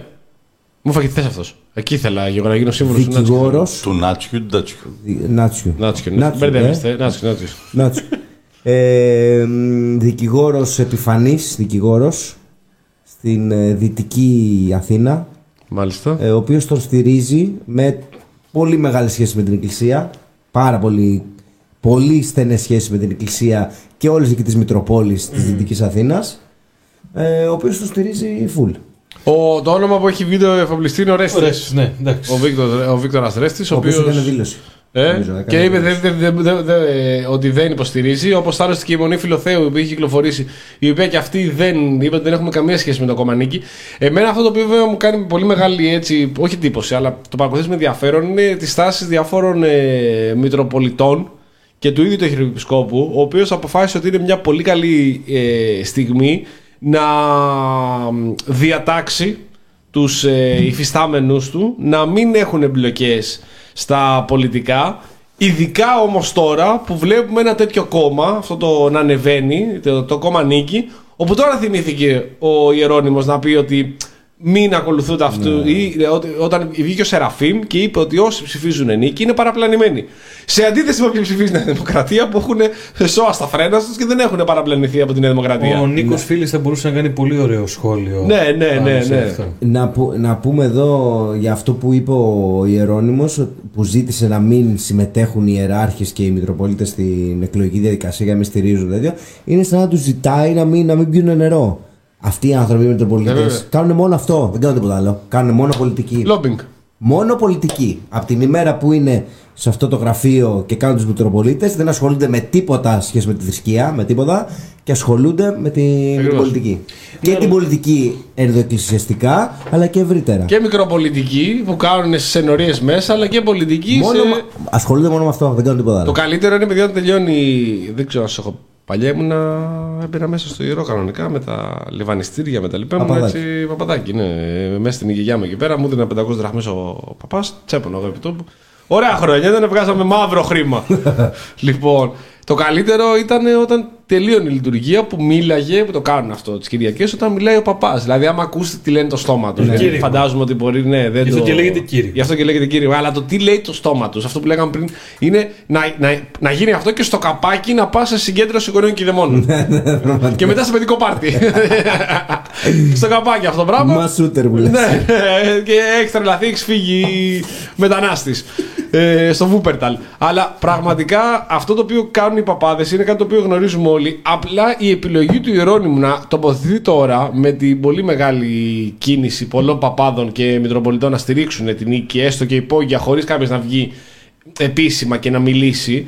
Είναι πολύ προβληματική διότι πολύ απλά το κόμμα νίκη που φλερτάρει με το 3% κόβει ψήφους από ένα και μόνο κόμμα. Δεν υπάρχει από κάπου άλλο κόμμα, Έτσι, φαντάζομαι. Από την αυτοδυναμία της Να, την αυτοδυναμία της δημοκρατίας. Δηλαδή, όλοι μαζί έχουν πέσει αυτή τη στιγμή πάνω σε αυτό που πρέπει να φτιάξουν, αυτό που πρέπει να οικοδομήσουν, που είναι η αυτοδυναμία της δημοκρατίας. Τίποτα άλλο δεν ενδιαφέρει Τίποτα, ένα πολύ μεγάλο ποσο, ε, ποσοστό ε, του πληθυσμού, το, το οποίο βέβαια είναι εξαιρετικά πραγματικά ανησυχητικό. Γιατί θέλουν αυτοί τόσο πολύ μια αυτοδυναμία; Μα, α, η δήλωση αυτή του Ιερώνυμου που λέει μην ασχολείστε με την πολιτική, ο ίδιος ασχολείται με την πολιτική. Γιατί Ναι. θέλει να βγει μια δημοκρατία. με Ναι, αυτό που είπε. ακριβώς. Δεν, δεν το κάνει για κάποιον άλλο λόγο. Επίσης δεν ξέρω πόσο ε, επίπτωση θα έχει αυτό το πράγμα που είπε ο Ιερώνυμος γιατί οι περισσότεροι, ας πούμε στο, στο Άγιο Όρος, Ναι. Οι περισσότεροι Το μισούνε. ε, μισούνε τον, τον, το, το, τον Ιερώνυμο τον θεωρούν παπικό αρχιεπίσκοπο, ότι τα έχει καλά με τον Πάπα, ότι είναι σατανάς. Και, τε- δηλαδή είναι μια κάτι φράξεις τώρα εκεί στο Άγιο Όρος που είναι τα περισσότερα μοναστήρια. Δεν μιλάμε τώρα μόνο για εσφιγμένου που είναι παρανοημένοι ψυχασθενείς, δεν ξέρω πώς λέει και ο Άδωνης Γεωργιάδης, που παίρνουν χάπια, ε, που έχουν κάνει εκείνη την κατάληψη την παράνομη, αλλά οι περισσότερες μονές που ελέγχονται κιόλας από ε, τον Κύριλο της Ρωσίας, Πούτιν κτλ. Με, με μεγάλες διασυνδέσεις και λόμπι εκεί πέρα, δεν, δεν υπακούν στον Ιερώνυμο. Είναι άνθρωποι που είναι κάθετα αντίθετοι και στον Ιερώνυμο και στον Πατριάρχη. Είναι ε, ακρ- ακραία συντηρητικοί, υπερσυντηρητικοί. Ριζοσπαστικοποιημένη σε μέγιστο Ριζοσπαστικοποιημένη, βαθμό. ακριβώς. Προς την αντίθετη πλευρά. Ε, μ, πολύ ενδιαφέρον έχει. ε, το παρακολουθώ πολύ αριστερικά. Έχει πολύ ενδιαφέρον η στάση για αυτό το κόμμα και τι μαζεύει αυτό το κόμμα. Δηλαδή, όταν μιλάμε με τον φίλο, τι θέλω να πω, όταν μιλάμε με τον φίλο και του λέω ότι τι είπε ο Σεραφείμ, διαπίστωσα ότι πραγματικά τον τρίγκαρα το συγκεκριμένο, διότι θυμήθηκε για τα εμβόλια αυτό το οποίο είχε πει και ότι όσοι είχε πει ο Σεραφείμ δεν έχουν κάνει τα εμβόλια είναι σχισματικοί. Και πώς είχε εσωτερικοποιήσει ο ίδιος μέσα του αυτή την κουβέντα, την οποία τη θυμήθηκε, την ανάτρεξε και την ε, ανέσυρε από τη μνήμη του, και είχε πει ότι εμένα που δεν είχα κάνει το εμβόλιο μου είπε σχισματικό. Το οποίο είναι μέγιστη προσβολή Βέβαια. για έναν ε, Δεν το χριστιανό. πήγες να κολλήσεις και να πεθάνεις. Δεν, όχι, δεν εκτός από αυτό. Δεν πάει να το λέγει μαλάκα, ξέρω εγώ. Τον, τον είπε σχισματικό. Ναι, ναι. Το οποίο αυτή τη στιγμή είναι προσβολή. Άμα τον, αφόρει, α, τον είχε αφορήσει, δεν τα ξάπεφτε να πεθάνει. Και βλέπει πώς σκέφτεται κάποιοι άνθρωποι που δεν θα σκεφτόμουν ποτέ ότι υπάρχει κάποιος συμπολίτης μας, ο οποίος τον είπε σχισματικό και παρεξηγήθηκε. δηλαδή, εμένα με έκανε μαζικό. οκ. Τι να κάνουμε. 1054, πότε θα το σχίσουμε. ναι. Θα έρθουν οι Φράγκοι να μας σώσουν. Αλλά ε, είναι ένα εκλογικό κοινό το οποίο είναι σαν το στρατό. Πάω στο στρατό και λες ότι γνωρίζεις ανθρώπους που δεν το πίστευες ότι Ναι, ναι, υπάρχουν ναι. εκεί έξω. Έτσι, κάπως και στις εκλογές, αν πιέσεις κουβέντα, μιλάς με ανθρώπους που λες πραγματικά ψηφίζεις εσύ. Καλά κάνει και ψηφίζεις. Δεν είμαι τσάμπος ότι άτι ψηφίσατε μωρέ ή δεν πρέπει να ψηφίζουν. Αλλά σου κάνει εντύπωση με ποιους, με, για ποιους λόγους ψηφίζουν αυτοί οι άνθρωποι. Δηλαδή να τους βάλει να τους ιεραρχήσεις το ποιο είναι αυτό το οποίο είναι το σημαντικότερο και το λιγότερο σημαντικό γιατί ψηφίζουν. Είναι καταπληκτικό, έτσι είναι φοβερό. Αυτός που θα ψηφίζει. Όχι, είναι case study σε κάθε περίπτωση. Εγώ εδώ θέλω να, να πω δύο πράγματα και νομίζω ότι έχει ενδιαφέρον για να κάνουμε και τη γέφυρα και με ένα θέμα ακόμα που θέλω να συζητήσουμε. Ναι. Ε, το πρώτο έχει να κάνει με την πρόταση τη- του συγκεκριμένου κόμματος για τους δανειολήπτες. Καταπληκτικό. Δεν ξέρω τι... Α, είναι και, εννοείται πως είναι και 100 των αμβλώσεων. Ναι, έτσι, ναι, έτσι, ναι, ναι, αυτό, ναι. το- Αλλά αυτό είναι- πραγματικά στην κατάσταση που έχουμε φτάσει στη χώρα το 2023 δεν ξέρω τι είναι πιο σκληρό. Να βάζεις έναν άνθρωπο επειδή χρωστά. Ε, Αν δεν σε ενδιαφέρει τι έχει πάθει, έτσι. Ω, απα. Να... Πουχού λόγω ναι, ναι, ανεργίας, ναι, ναι, πουχού. ναι, ναι. Να, σου, να πλένει το αμάξι του παπά ή να έχεις έναν άνθρωπο με ε, σοβαρό πρόβλημα υγείας στο μπαλκόνι του εδώ και πόσες μέρες. Επειδή τόλμησε Ναι. να μπει εγγυητής στο δάνειο του γιού του. Και επειδή Στην προηγουμένως- ιεράρχηση των προβλημάτων που λέγαμε, Ακριβώς, που ακριβώς, ψηφίζει ο καθένας. Ακριβώς. Ε, και επειδή προηγουμένως κάποιος από τους δυο σας είπε ε, για ποιο λόγο κόπτεται η Νέα Δημοκρατία για την αυτοδυναμία αυτή τη στιγμή; Όχι, δεν είπα για την Δημοκρατία. Είναι όλοι παραδεχάμενοι της Νέας Δημοκρατίας. Σαν ε, τον ιερόνιμο ναι, μου. Υπάρχει πολύ συγκεκριμένος λόγος που όπως όλα δείχνουν, ε, εν πάση περιπτώσει, η Νέα Δημοκρατία κόπτεται και μας έρχεται στα οικονομικά. Ε, παρά το γεγονός ότι η Νέα Δημοκρατία έχει καταφέρει και εντάξει, επειδή ζούμε και στην εποχή της επικοινωνίας και των Αμερικανών επικοινωνιό- επικοινωνιολόγων και ούτω καθεξής έχει καταφέρει λοιπόν να περάσει ένα πολύ συγκεκριμένο αφήγημα στο οποίο φυσικά βοήθησε και η αναστολή των κανόνων δημοσιονομικής πειθαρχίας την περασμένη τριετία. Πρέπει να θυμίσουμε δύο πραγματάκια. Νομίζω ότι ο Γιάννης το έριξε το ένα προηγουμένως για τους ε, μισθούς ότι καλώς ήρθαμε και πάλι στην προτεσταντική ηθική των ε, κανόνων δημοσιονομικής πειθαρχίας. Σχισματικός. Λοιπόν, αυτό θα πρέπει να το θυμόμαστε. Ε, πρέπει επίσης να έχουμε στο μυαλό μας ότι η κατάσταση 13 χρόνια μετά τον εκλογικό θρίαμβο του Πασόκ στην οικονομία φαίνεται να θυμίζει εκείνες τις εποχές. Ε, εγώ απλά θα αναφέρω, υπάρχει ένα εξαιρετικό κείμενο του Λεωνίδα Βαρικιώτη, ο, όποιος θέλει μπορεί να ανατρέξει και να το διαβάσει. Έχει μια αιρετική άποψη για τα δεδομένα του Άλλος θριάμβου σημαντικός από εκεί. Καλά, Ακριβώς. εντάξει. του θριάμβου της εποχής. Θα αναφέρω μερικά Για πραγματάκια. με εκκλησιαστικού ωραία, ερετικός. Αυτό, αυτός, αυτόν δεν θα, δεν θα τον θάψουν. ε, Όχι, δεν είσαι με τα καλά σου. Έχουμε λοιπόν μια οικονομία ε, η οποία δεν φαίνεται να βρίσκεται και σε πολύ καλή κατάσταση και αυτό αφενός το φανερώνει η απροθυμία των οίκων αξιολόγησης να δώσουν επί τέσσερα ολόκληρα, ε, ολόκληρα χρόνια την πολυπόθητη επενδυτική βαθμίδα. Αλλά είναι σαν να έχουμε Σαν να επενδυτική έχουμε. βαθμή, δεν είναι το Λοιπόν. καινούργιο αυτό. Η Ελλάδα επίσης έχει το μεγαλύτερο δημόσιο χρέος ως ποσοστό του ΑΕΠ. Στην ανεργία, παρά το γεγονός ότι πανηγυρίζουν όλοι ότι έχουμε μόλις 11%, να πούμε ότι έχουμε τη δεύτερη χειρότερη επίδοση. Το έλλειμμα σε ό,τι έχει να κάνει Έμενε με το... και το μεγαλύτερο κομμάτι των ενεργών, μεγαλύτερο. Ένα από τα μεγαλύτερα, από τα βασικά εργαλεία με τα οποία μειώθηκε η ανεργία είναι η απασχόληση. Ακριβώς. Ε, το έλλειμμα στο ισοζύγιο των ε, τρεχουσών συναλλαγών αποτελεί ρεκόρ μετά το 2008. Οι επενδύσεις υπολείπονται σημαντικά των αναγκαίων της χώρας. Και έχουμε επίσης και στις 24 Μαΐου του 2023, τρεις μέρες δηλαδή μετά το 41% της, ε, της Νέας Δημοκρατίας, την έκθεση του Συμβουλίου της Ευρωπαϊκής Ένωσης, η οποία συγκαταλέγει την Ελλάδα μεταξύ των κρατών μελών που μπορεί να αντιμετωπίσουν ή ενδέχεται να αντιμετωπίσουν ανισορροπίες και για τα οποία απαιτείται εμπεριστατωμένη επισκόπηση. Να πούμε επίσης ότι παρά το γεγονός ότι ε, έχουμε αλλαγή των κανόνων του Μάστριχτ, δεν έχουμε αλλαγή σε ό,τι έχει να κάνει με το προαπαιτούμενο του 3% εντάξει, και με το 60% σε ό,τι έχει να κάνει με το δημόσιο χρέος.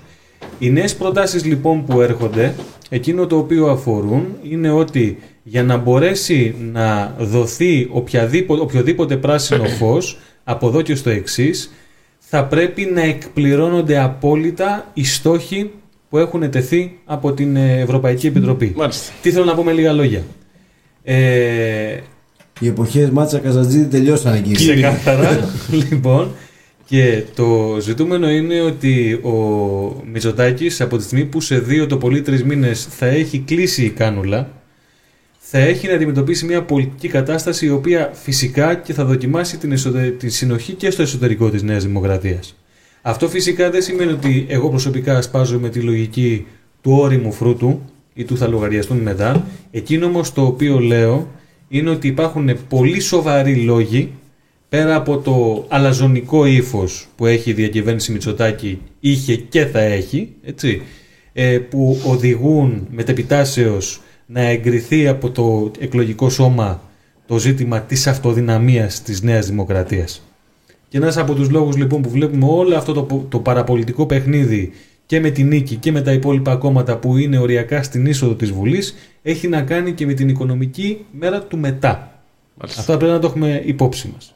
Κοίταξε για τα οικονομικά στοιχεία που είπε ο Δημήτρη. Είναι πολλά πράγματα τα οποία έμοιασαν ότι έγιναν με έναν τρόπο τέτοιο ε, αναφορικά με τη στρατηγική της Νέας Δημοκρατίας ώστε να έχουν κάποια αριθμητικά καθαρά αποτελέσματα σε επίπεδο δικτών ε, στους δείκτες αυτούς οι οποίοι είναι και πιο δημοφιλείς. Δηλαδή το, ισο, το εμπορικό ισοζύγιο δεν είναι κάτι πολύ κατανοητό να, κάποιος να καταλάβει γιατί δεν είναι κα- καλό να είναι αρνητικό. Αλλά η ενεργεία είναι εκεί που είναι, ο πληθωρισμός βοηθάει το ΑΕΠ να ανεβαίνει, είναι κάποιοι δείκτες που βοηθάνε. Από εκεί και πέρα... Και επικεντρώνεται εκεί. Ακριβώς. Από εκεί πέρα όμως, από τη στιγμή που οι επενδύσεις που έχουμε στη χώρα είναι, από... είναι επενδύσεις που δεν, έχουν- δεν γίνονται με χρήματα που έρχονται στη χώρα, αλλά με δανεισμό από τις τράπεζες. Όταν όλο το Ταμείο Ανάκαμψης έχει πάει στους πολύ πολύ μεγάλους, με αποτέλεσμα να ανοίξει κάτω ψαλίδα και σε μερικά χρόνια η μεσαία επιχειρηματικότητα να πιστεύω θα αφάνεται σε πολλού- πολλούς κλάδους όπως το, το ξενοδοχείο. Αυτός λοιπόν ο κλάδος που στηρίζει για κάθε ένα ευρώ που παράγει ε, άλλα τρία ευρώ γεν- γεννούνται στην οικονομία, γιατί ο τουρισμός είναι κάτι τεράστιο για την ε, χώρα. Δηλαδή, κάθε ένα δις, αν διάβαζα μια έρευνα, ε, εσόδων καθαρά από τον τουρισμό, δημιουργεί άλλα τρία στην υπόλοιπη οικονομία της χώρας. Είναι τεράστια λυσίδα.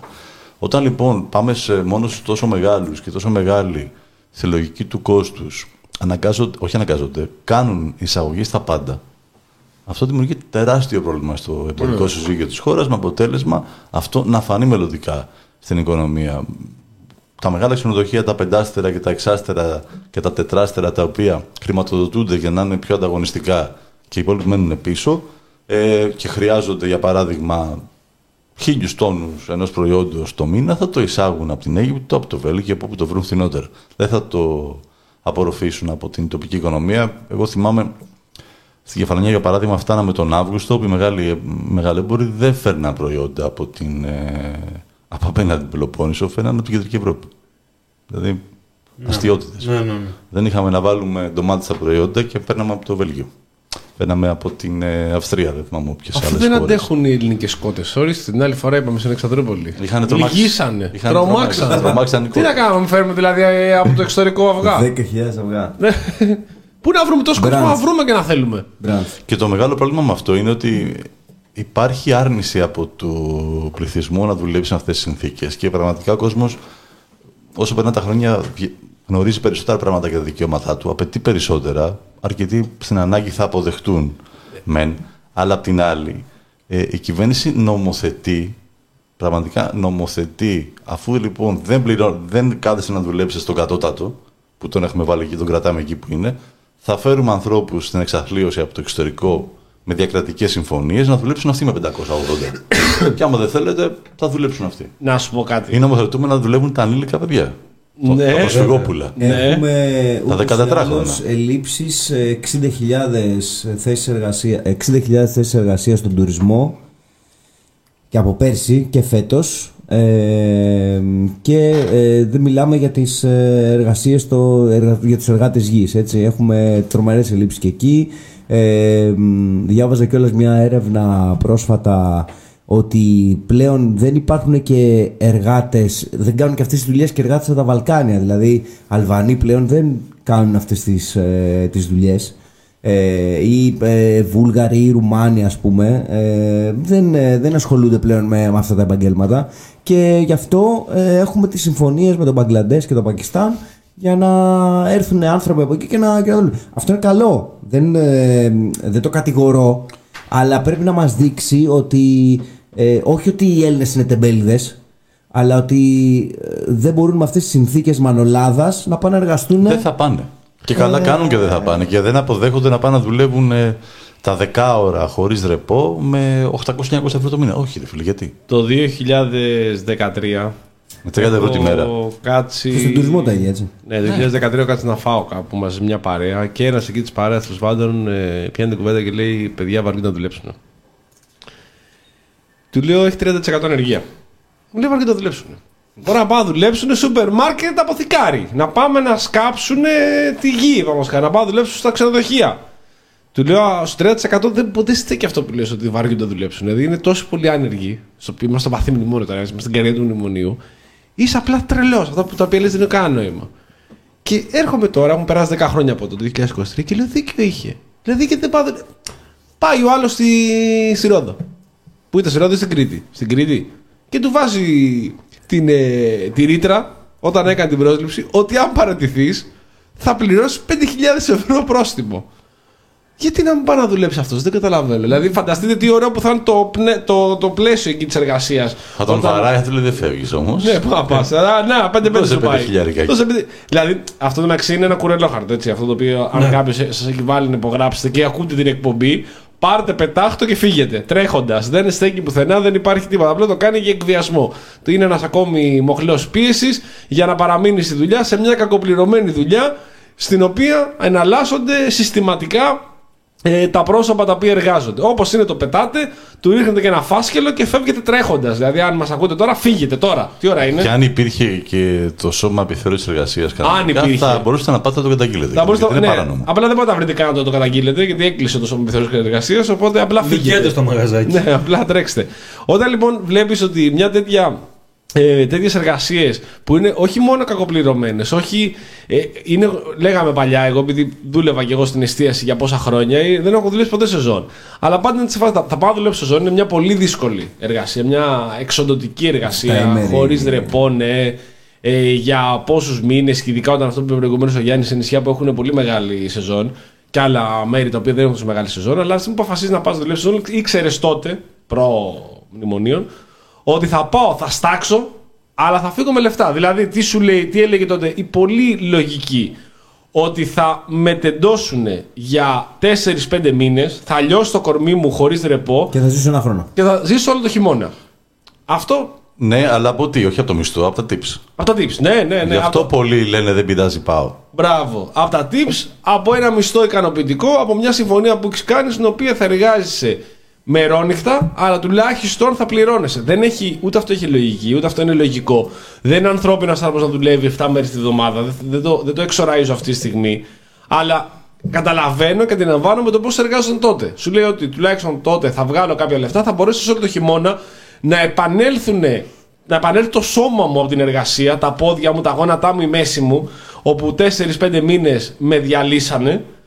Τώρα, από τα μνημόνια δηλαδή και μετά, αυτό δεν υφίσταται. Δεν Παίρνεις υπάρχει ούτε έναν μισθό κανονικό που είναι παντού, με αυτούς ε, τους τρόπους που είπαμε προηγουμένως εκβιασμού που υπάρχουν αυτά, από αυτές τις επιχειρήσεις, ε, από, αυτή, από αυτό το, το, το κλίμα τρομοκρατίας, αυτό το αδιανόητο ε, κλίμα εργασίας που έχουμε δει σε.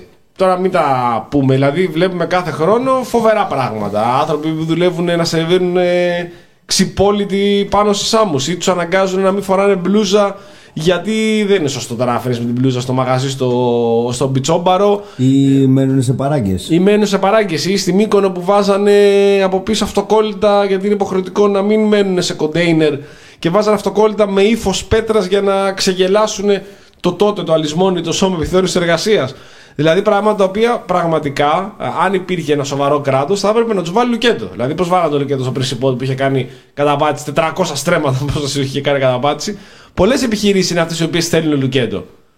Και επιχειρήσεις που ε, λειτουργούν από ανθρώπους οι οποίοι πραγματικά το μόνο που ξέρουν να κάνουν είναι να εκμεταλλεύονται στο μέγιστο βαθμό τους εργαζόμενους, εκμεταλλευόμενοι τον φόβο της ανεργίας, τον φόβο της φτώχειας, τον φόβο των ε, υποχρεώσεων και τον φόβο ότι πρέπει να πληρωθούν υποχρεώσεις και τα δάνεια που μπορεί να έχουν οι ίδιοι οικογενειακά, γιατί έρχεται ο κάθε ημίτρελο, όπως είπαμε προηγουμένως, κόμμα σαν την νίκη, που θα σου πει: «Ναι, άμα δεν το πληρώσει, θα σε βάλω υποχρεωτικά στο δημόσιο, να σου δίνω ένα καταστάριο το μήνα και τα υπόλοιπα από τα 800 ευρώ θα τα παίρνω για να ξεφ- να ξεπληρώσω το δάνειό σου. Ή επειδή πήγε εγγυητής ο πατέρας σου σε ένα δάνειο, ρε, όξο. χωρίς πόδια, χωρίς πόδια, του είχαν κόψει τα, το ανθρώπου τα πόδια, είναι σε, σε καροτσάκι, ζει εδώ και πόσους μήνες στο μπαλκόνι του σπιτιού του, διότι μπήκαν μέσα τα ματ και τον βγάλαν έξω. Δηλαδή όλα αυτά είναι αλληλένδετα σε αυτές τις καταστάσεις. Σε αυτή την κατάσταση που έχουμε ζήσει 10 χρόνια τώρα και Και συνεχίζουμε, που, ναι, και συνεχίζουμε, και που δυνατή. όπως Φαίνεται θα επανέλθει κανονικά. Η διαρκής επιδείνωση των συνθήκων ζωής της ε, εργαζόμενης πλειοψηφίας είναι η μόνη εγγύηση, ας το πούμε ξεκάθαρα, για την ισορροπία δυνάμεων μεταξύ κεφαλαίου και εργασίας. Τι σημαίνει αυτό; Σημαίνει ότι από τη στιγμή που το τελευταίο πάρτι ευρωπαϊκών κονδυλίων φαίνεται να λαμβάνει και επίσημα τέλος, ο μόνος τρόπος για να, συμπο- να- για να μπορούν να συνεχίσουν να γεμίζουν τις τσεπάρες τους είναι να σε ξεζουμίζουν. Ο μόνος τρόπος, και αυτό συνδέεται και με το πέραμα, είναι να, σε, να εντατι- εντατικοποιήσουν την εργασία ακόμα περισσότερο. Και αυτό φυσικά ε, είναι μια συνθήκη η οποία διαχέεται από τα πάνω προς τα κάτω, από τα μεγάλα αφεντικά μέχρι και κάτω. Αυτή τη συνθήκη θα ξαναζήσουμε και φυσικά με μια κυβέρνηση έτοιμη και με τον αέρα φυσικά των ε, πρόσφατων εκλογικών ποσοστών της να ικανοποιήσει οποιαδήποτε τέτοια επιθυμία. Εγώ νομίζω ότι αυτή είναι η εικόνα αυτή τη στιγμή. Εκεί θα πάμε.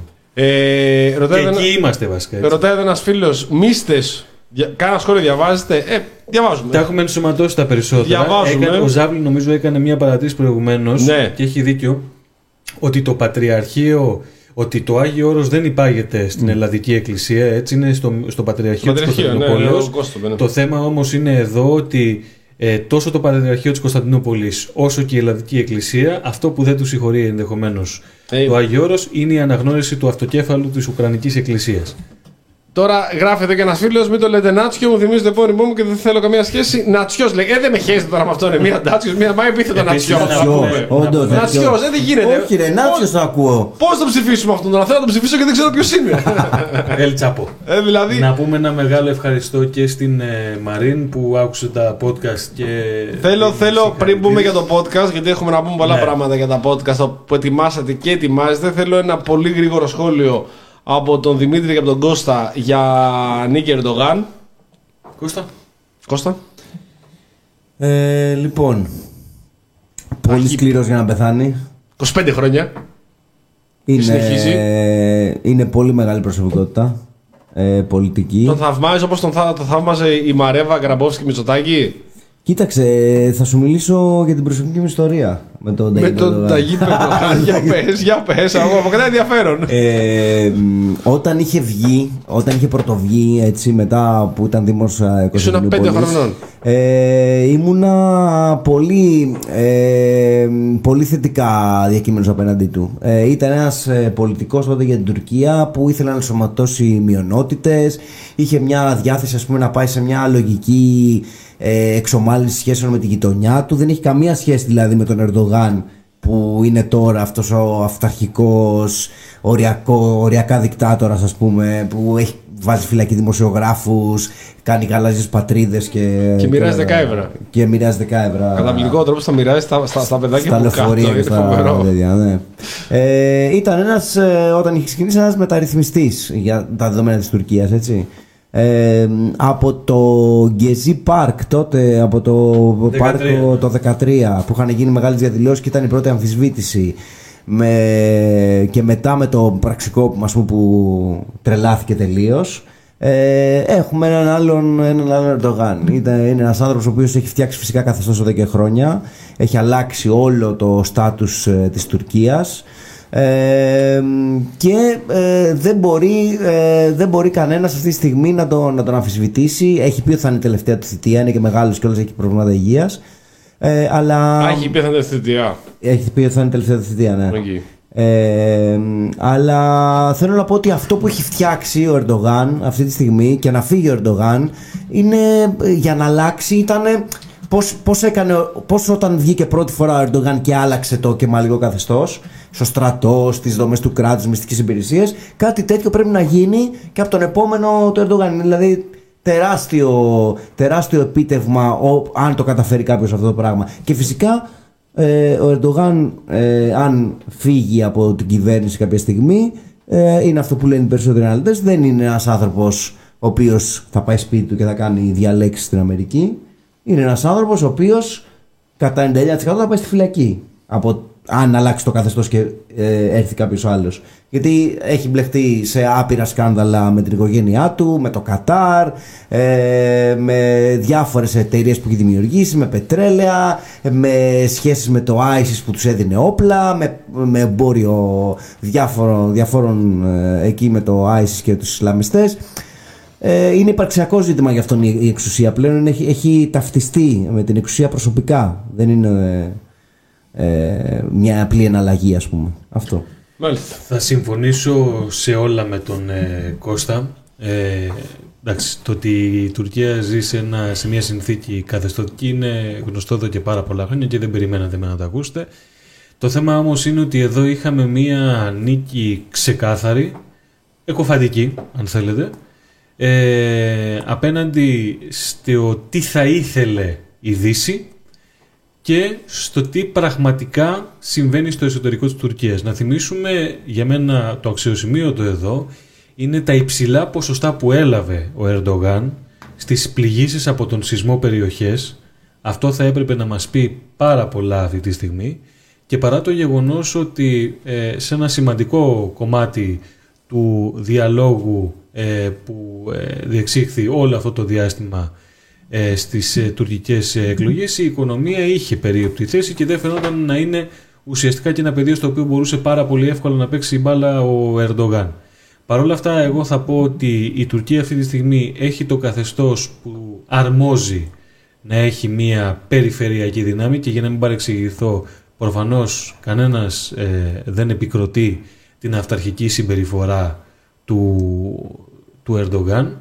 Ωστόσο αν ρίξουμε μια πολύ προσεκτική ματιά σε όλους τους διεθνείς μεγάλους, ε, άλλους μεγαλύτερους, άλλους ακόμα πιο μεγάλους παίκτες της ε, περιοχής, θα δούμε ότι έχουμε μια απίστευτη συντηρητική αυταρχική στροφή της, ε, της πολιτικής ε, εξουσίας η οποία έρχεται να συνδυάσει κατά τη δική μου ε, ανάγνωση με το γεγονός ότι έχουμε σίγουρη όπως όλα δείχνουν και ξεκάθαρη ε, όξυνση σε ένα ε, μεγάλο κομμάτι ε, του κόσμου αυτή τη στιγμή με φυσικά προ, ε, πρώτη, πρώτο σε αυτό να είναι η Ανατολική Μεσόγειος. Αυτό δεν θα πρέπει να το ε, βγάζουμε από την εξίσωση. Τώρα σε ό,τι αφορά τα καθημάς, εγώ εκείνο το οποίο έχω να πω, δηλαδή τα ελληνοτουρκικά, είναι ότι ε, αν έβλεπε κανείς ποιον, ε, ποιους είχε στη σύνθεση της ε, αντιπολίτευσης ο Κιλιντζάρογλου,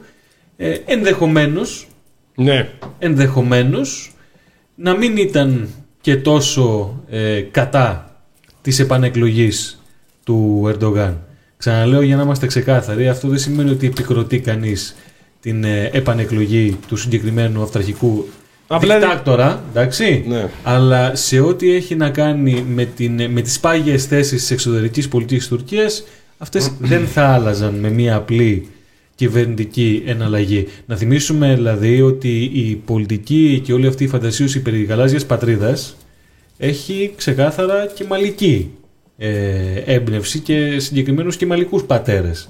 Δεν έρχεται ε, από το πουθενά. Να, να πούμε επίσης ότι υπήρχαν θέσεις μέσα στον ε, αντιπολιτευτικό συνδυασμό που το προηγούμενο διάστημα έκαναν ακόμα και τους Κούρδους που συμμετείχαν να πούνε ότι είμαστε έτοιμοι να φύγουμε. Πόμανε. Να φύγουν από το συνδυασμό. Α. Εντάξει, λοιπόν. Οπότε ε, συνεχίζει η ίδια Μα την πέσανε. παγιωμένη, Κούρδοι θα είναι. Ε, με αυτά που λέμε. η ίδια παγιωμένη κατάσταση και μένει να δούμε ποια θα είναι τα επόμενα βήματα και στο, και στο Αιγαίο. Μάλιστα. Λοιπόν, επειδή θα είμαι σιγά σιγά στο τέλος, θέλω προτάσεις από πράγματα που είμαι σίγουρος ότι έχετε δει, απλά δεν τα θυμάστε κατά πάσα πιθανότητα, η βιβλία που έχει διαβάσει ή τι παραστάσεις που έχει πάει ο Δημήτρης Κουλάλη. Ένα από τα τρία λοιπόν. Ε, για να ακούσουν εδώ οι φίλοι αγρότε, διότι έχω κι εγώ μία πρόταση. Δύο, μία. Θα δούμε. Succession. Αυτή δεν είναι δικιά πρόταση, αλλά θα πάμε μετά αφού, τε- αφού τελειώσετε. εσείς. Το αφήσω τελευταίο. Λοιπόν, Έχετε εγώ δει στο- κάτι; Ναι, είδα στο Netflix τη διπλωμάτισα. Ναι. Γούσταρα πάρα πολύ. Τι διπλωμάτισα. Ναι, ναι, πάρα Ωραία, πολύ. ε. Ναι, είναι από τα. Αυτό ακούγεται σαν να παίζει Η- η Είναι Βραχοπούλα. Βραχοπούλα, ναι, ναι. Λοιπόν, Πραγματικά. ε, Χορευτικά από πίσω με, με ταξόπουλο. Έχει, είχε, είναι μια σειρά, ρε παιδί μου, που έχει ό,τι πραγματικά γουστάρω. Διπλωματία, πολιτική ίντριγκα, μεγάλες δυνάμεις, Έπρεπε να πας διπλωματικό σώμα, ρε. δολοφονίες, Κούλα λύση. Να πας κατευθείαν να είσαι ε, μέσα στο Ιράν θα σου τώρα. ομόσεξ. Είναι δηλαδή... Πόσο ομό; Διπλ- Μήπως δεν ήταν διπλωματικό το σεξ. Όχι, και δεν υπάρχει Rare. διπλωματία. Rare, medium rare. λοιπόν, ε, μου, μου άρεσε πραγματικά και έχω αρχίσει και ξεφυλίζω το βιβλίο του Θανάση Λάλα για τις... Ε, ε, για τις, ε, το δεν θυμάμαι τον ακριβή τίτλο γιατί δεν έχω προλάβει να το διαβάσω όλο. Ε, Διαγώνια το έχω διαβάσει. Είναι μέσα στις επόμενες μέρες που θέλω να το δω για τις ε, συνομιλίες που είχε με τον ε, Ανδρέα Παπανδρέου. Μάλιστα. Είναι από, Ωραία, από είναι τα ενδιαφέρον. λίγα που έχω διαβάσει έχει, έχει ζουμάκι. Γιάννη. Εγώ να δω δεν έχω δει, πέρα από μια σειρά εκπομπών ε, έτσι, κάποιων μικρών ερευνών ντοκιμαντέρ που παρακολουθώ στο YouTube για, την, για τον παλιό κινηματογράφο και την αθηνα που γυρίζονται ταινίες, παλιές γειτονιές, κολονό, σε πόλια, παγκράτια, μπελόκηπη. Πώς όλα το λένε, αυτά. ε; Το κανάλι λέγεται Κασταλία. Είναι πολύ ωραίο. Δηλαδή έχει ένα, ένα για τους Αμπελόκηπους ένα καταπληκτικό επεισόδιο, πολύ σκηνικό. Που σου έδειχνε τις φυλακές Αβέροφ, ήταν δίπλα η ταινία. Α, ωραία, πώς το έβαινε διαβάζω, μου εκεί. άρεσαν αυτά. Είναι πάρα, πάρα πολύ ωραία. Γενικά αρκετά με την παλιά Αθήνα. Έχει πιάσει ένα. Ξεκινάει στα Ε, ηλικία. Τι να δω τώρα. Τα podcast του News 24-7 για την ακροδεξιά που είναι πάρα πάρα πολύ ωραία. Και ακούω και εκείνος και εγώ συνέχεια. Δηλαδή, Μπράβο. με καμαρώνω. Και τι θα ακούσουμε αύριο για το εκείνος εγώ που καμάρω. Μεθαύριο. Τι θα ακούσουμε, δεν ξέρουμε. Γιατί σήμερα. έχει πέσει μια. Καταλαβαίνεις τώρα. Την προηγούμενη Πέμπτη τι ακούσαμε. Κάναμε έναν συλλογικό απολογισμό. Άμα ήμασταν από κοντά, θα είχαμε πιαστεί χέρι-χέρι, πιστεύω. να συζητάμε για τις εκλογές. Όχι, ενδεχομένως να έχουμε κάποιον ε, καλεσμένο. Βασικά, στο λέω τώρα, μου ήρθε προηγουμένως, απλά δεν Για προλάβαμε να τα πούμε. Αντρέα Πανδρέου. Κοινωνικό ανθρωπολόγο έτσι, και πολιτικό κοινωνιολόγο, έτσι να το φτιάξουμε, να δούμε προς τα πού πηγαίνουμε κοινωνικά. Πού πάμε που λέει και ο Πού Βλόγκος. πάμε, μωρέ. Κώστα, έχεις δει κάτι; Αλλιώς μπάσκετ, άμα θες. Α, ευχαριστώ. Δεν έχω, δεν έχω δει κάτι, όχι. Ε, είχα στα πλάνα να δω μια ταινία, αλλά δεν την, δεν την έβαλα να τη δω. Διάβασα όμως ένα πολύ ωραίο βιβλίο Μπράβο. και το προτείνω. Ε, λέγεται «Κρέας για τους λύκους» ε, του Χάρη Κούντζρου. Ε, είναι Βρετανοϊνδός τέλος πάντων συγγραφέας. Ε, πάρα πολύ ενδιαφέρον. Πολύ, πολύ στις μέρες μας. Πάρα πολύ επίκαιρο έτσι μυθιστόρημα. Ε, πιάνει πάρα πολλά ζητήματα. Πολύ εσωτερικό ε, για το πώς ζει ο σύγχρονος άνθρωπος ας πούμε ε, και τι σκέψεις έχει ε, γενικά για τη ζωή και για τον τρόπο ζωής. Ε, μ' άρεσε πάρα πολύ, πάρα πολύ ωραίο βιβλίο και πολύ έτσι βαθύ σε κάποια, σε κάποια μηνύματα του. Εγώ διαβάζω το προπαγάνδα και παραπληροφόρηση του Κατσεφάνου που το είχαμε δώσει και δώρο τι... κάποιες Και έχουμε εκπομπές κάνει και πριν. συνέντευξη. Και, στο καλά, και τα έχουμε podcast πει και του 15, ναι, και 15 φορές θα έχουμε πει το, με τον Χατσεφάνου. Ε, έχω καλά λίγες σελίδες. Διαβάζεις 10 σελίδες, φαίνεται αρκετά ενδιαφέρον ε, γενικότερα. Τώρα το ξεκίνησα. Ε, Succession, σειράρα παιδιά τρομερή και καταπληκτική. Πόσες σεζόν; Τελευταία τέσσερις σεζόν. Χθες, προχθές τελείωσε. HBO είναι. HBO τελείωσε προχθές. Δεν το έχω δει το τελευταίο επεισόδιο. Ε, κάνω μεγάλη. Είμαι σαν σαν τον Νίο στο μάτι που θέλω να αποφύγω τα spoiler. Περνάνε ασύρι από εδώ, από εδώ, από εκεί. Ε, έχω διαβάσει απλά πρέπει να είναι ένα καταπληκτικό επεισόδιο. Η τελευταία σεζόν είναι αριστούργημα. Αριστούργημα πραγματικό. Και είναι ίσως από τις top, αν όχι top, αν όχι καλύτερη, από τις top σειρές που έχω δει ποτέ. Τέσσερις Ίσως- σεζόν. ίσως και καλύτερη, ναι. Ίσως και καλύτερη, ναι. Δηλαδή είναι, τελειώνει εκεί που πρέπει να τελειώσει, δεν το έχει τραβήξει καθόλου. Γιατί έχω, δεν, δεν έχω υπομονή εγώ με τις σειρές. Δηλαδή, άμα δω ότι λίγο ότι κάνει κοιλιά, το κλείνω επί τόπου και δεν ξανασχολούμαι. Δεν μπορώ με τίποτα. Γιατί τώρα κάτι, σειρές- κάτι σεζόν 8, 10, 14 σεζόν, 15 σεζόν κτλ. Με τίποτα. Δεν μπορεί. Έχουμε και ζωή να κάνουμε. Έχουμε και μια δουλειά να πάμε, ένα μαγαζί να ανοίξουμε. Δεν γίνεται ασχολούμαι με αυτά τα πράγματα. Αλλά το Succession είναι ακριβώς όσο έπρεπε. Τέσσερις σεζόν με ε, καταπληκτική σκηνοθεσία, φοβερή διάλογοι, συγκλονιστικές ερμηνείες, όλοι τους. Ήταν ένας και ένας, με τους δύο γιους πιστεύω που κερδίσανε. Ο ένας το περίμενε, γιατί είναι καλός ηθοποιός. Ο άλλος, ο αδερφός του, του Μακόλη Κάλκιν, ο οποίος δεν το περίμενες, αλλά έχει παίξει φοβερά. Είναι και η φάτσα, αυτά τα μούτρα που ταιριάζουν σε αυτή την ερμηνεία. Και την προτείνω ανευθύλα. Ξεκίνησε και μια άλλη σειρά. Έχω χαζέψει ένα επεισόδιο μόνο. Σάιλο λέγεται. Σιλό. Τέλος πάντων από το Apple TV. Α, αυτό το έχω ακούσει. Να... Ναι, από ένα βιβλίο είναι. Δυστοπικό Μπράβο, μέλλον ναι, ναι. που απλά έχω, δεν έχω. Δεν Το έχω. έχω στο ραδιόφωνο, την προτείνανε. Ναι, σημα- το πρώτο επεισόδιο καλό φαίνεται, θα το δούμε.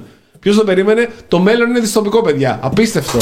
Θέλω να δω μια σειρά, Μια σειρά κάτι, που μια να ταινία είναι που να είναι όλη ευτυχία. τέλεια. Ναι, ναι, Ναι. όλοι- να είναι εξαγριωμένη ευχα... ευχαριστημένη. Λοιπόν, η εκπομπή έφτασε στο τέλος. Το πρόγραμμα συνεχίζεται Με Σπύρο Γραμμένο με κανονικά. Σπύρο Γραμμένο. Στο Κα- ραδιόφωνο. Κάντε μόνο, έτσι. μετάβαση στο ραδιόφωνο. Παραμένω, γιατί είναι Αν- το ραδιόφωνο, παίζει τόση ώρα. Έτσι. Αν κα- όσοι στο YouTube, ρε παιδί μου, ναι, πάτε στο ραδιόφωνο και όσοι στο ραδιόφωνο μένετε κανονικά. Ανενούμε το ραντεβού για την επόμενη Τρίτη. Κάθε Τρίτη 9 με 11. Δεν βγάλαμε τις δημοσκοπήσεις μας να τις μετρήσουμε σήμερα. Θα το κάνουμε την επόμενη Τρίτη. Ναι, ρε, ναι. Την επόμενη Τρίτη. Εδώ θέλω να οργανωθείτε να κάνετε, να κάνετε τις μελέτες σας για να είναι τόσο πετυχημένες. Το είπε τι προάλλες. Ε; Πόσο θα βγει. Τόσο θέλω να είναι τόσο πετυχημένες και ε, ε, to the point όπως ήταν οι προηγούμενες. Θέλω τόσο καλή δημοσκοπή να βγάλουμε, παιδιά. που ο νικητής ήταν, όπως είπαμε, ο ελληνικός λαός. Αυτό έχει σημασία. Η εκπομπή θα παραμείνει στο YouTube, θα ανέβει Mixcloud, Apple Pods, Google Pods και όπου αλλού ακούτε podcast και στα προσωπικά μας προφίλ τα οποία είναι για ό,τι χρειαστείτε. Χάρης Άβαλος, Δημήτρης Κουλάλης, Ευχαριστούμε πολύ για την παρέα. Ψυχή βαθιά. Γιάννης Μπάκος, Ευχαριστούμε πολύ. Καλή νύχτα. Κώστας Λαχόπουλος. Καληνύχτα. Τα λέμε λοιπόν την επόμενη Τρίτη. Καλό βράδυ σε όλους, καλή συνέχεια.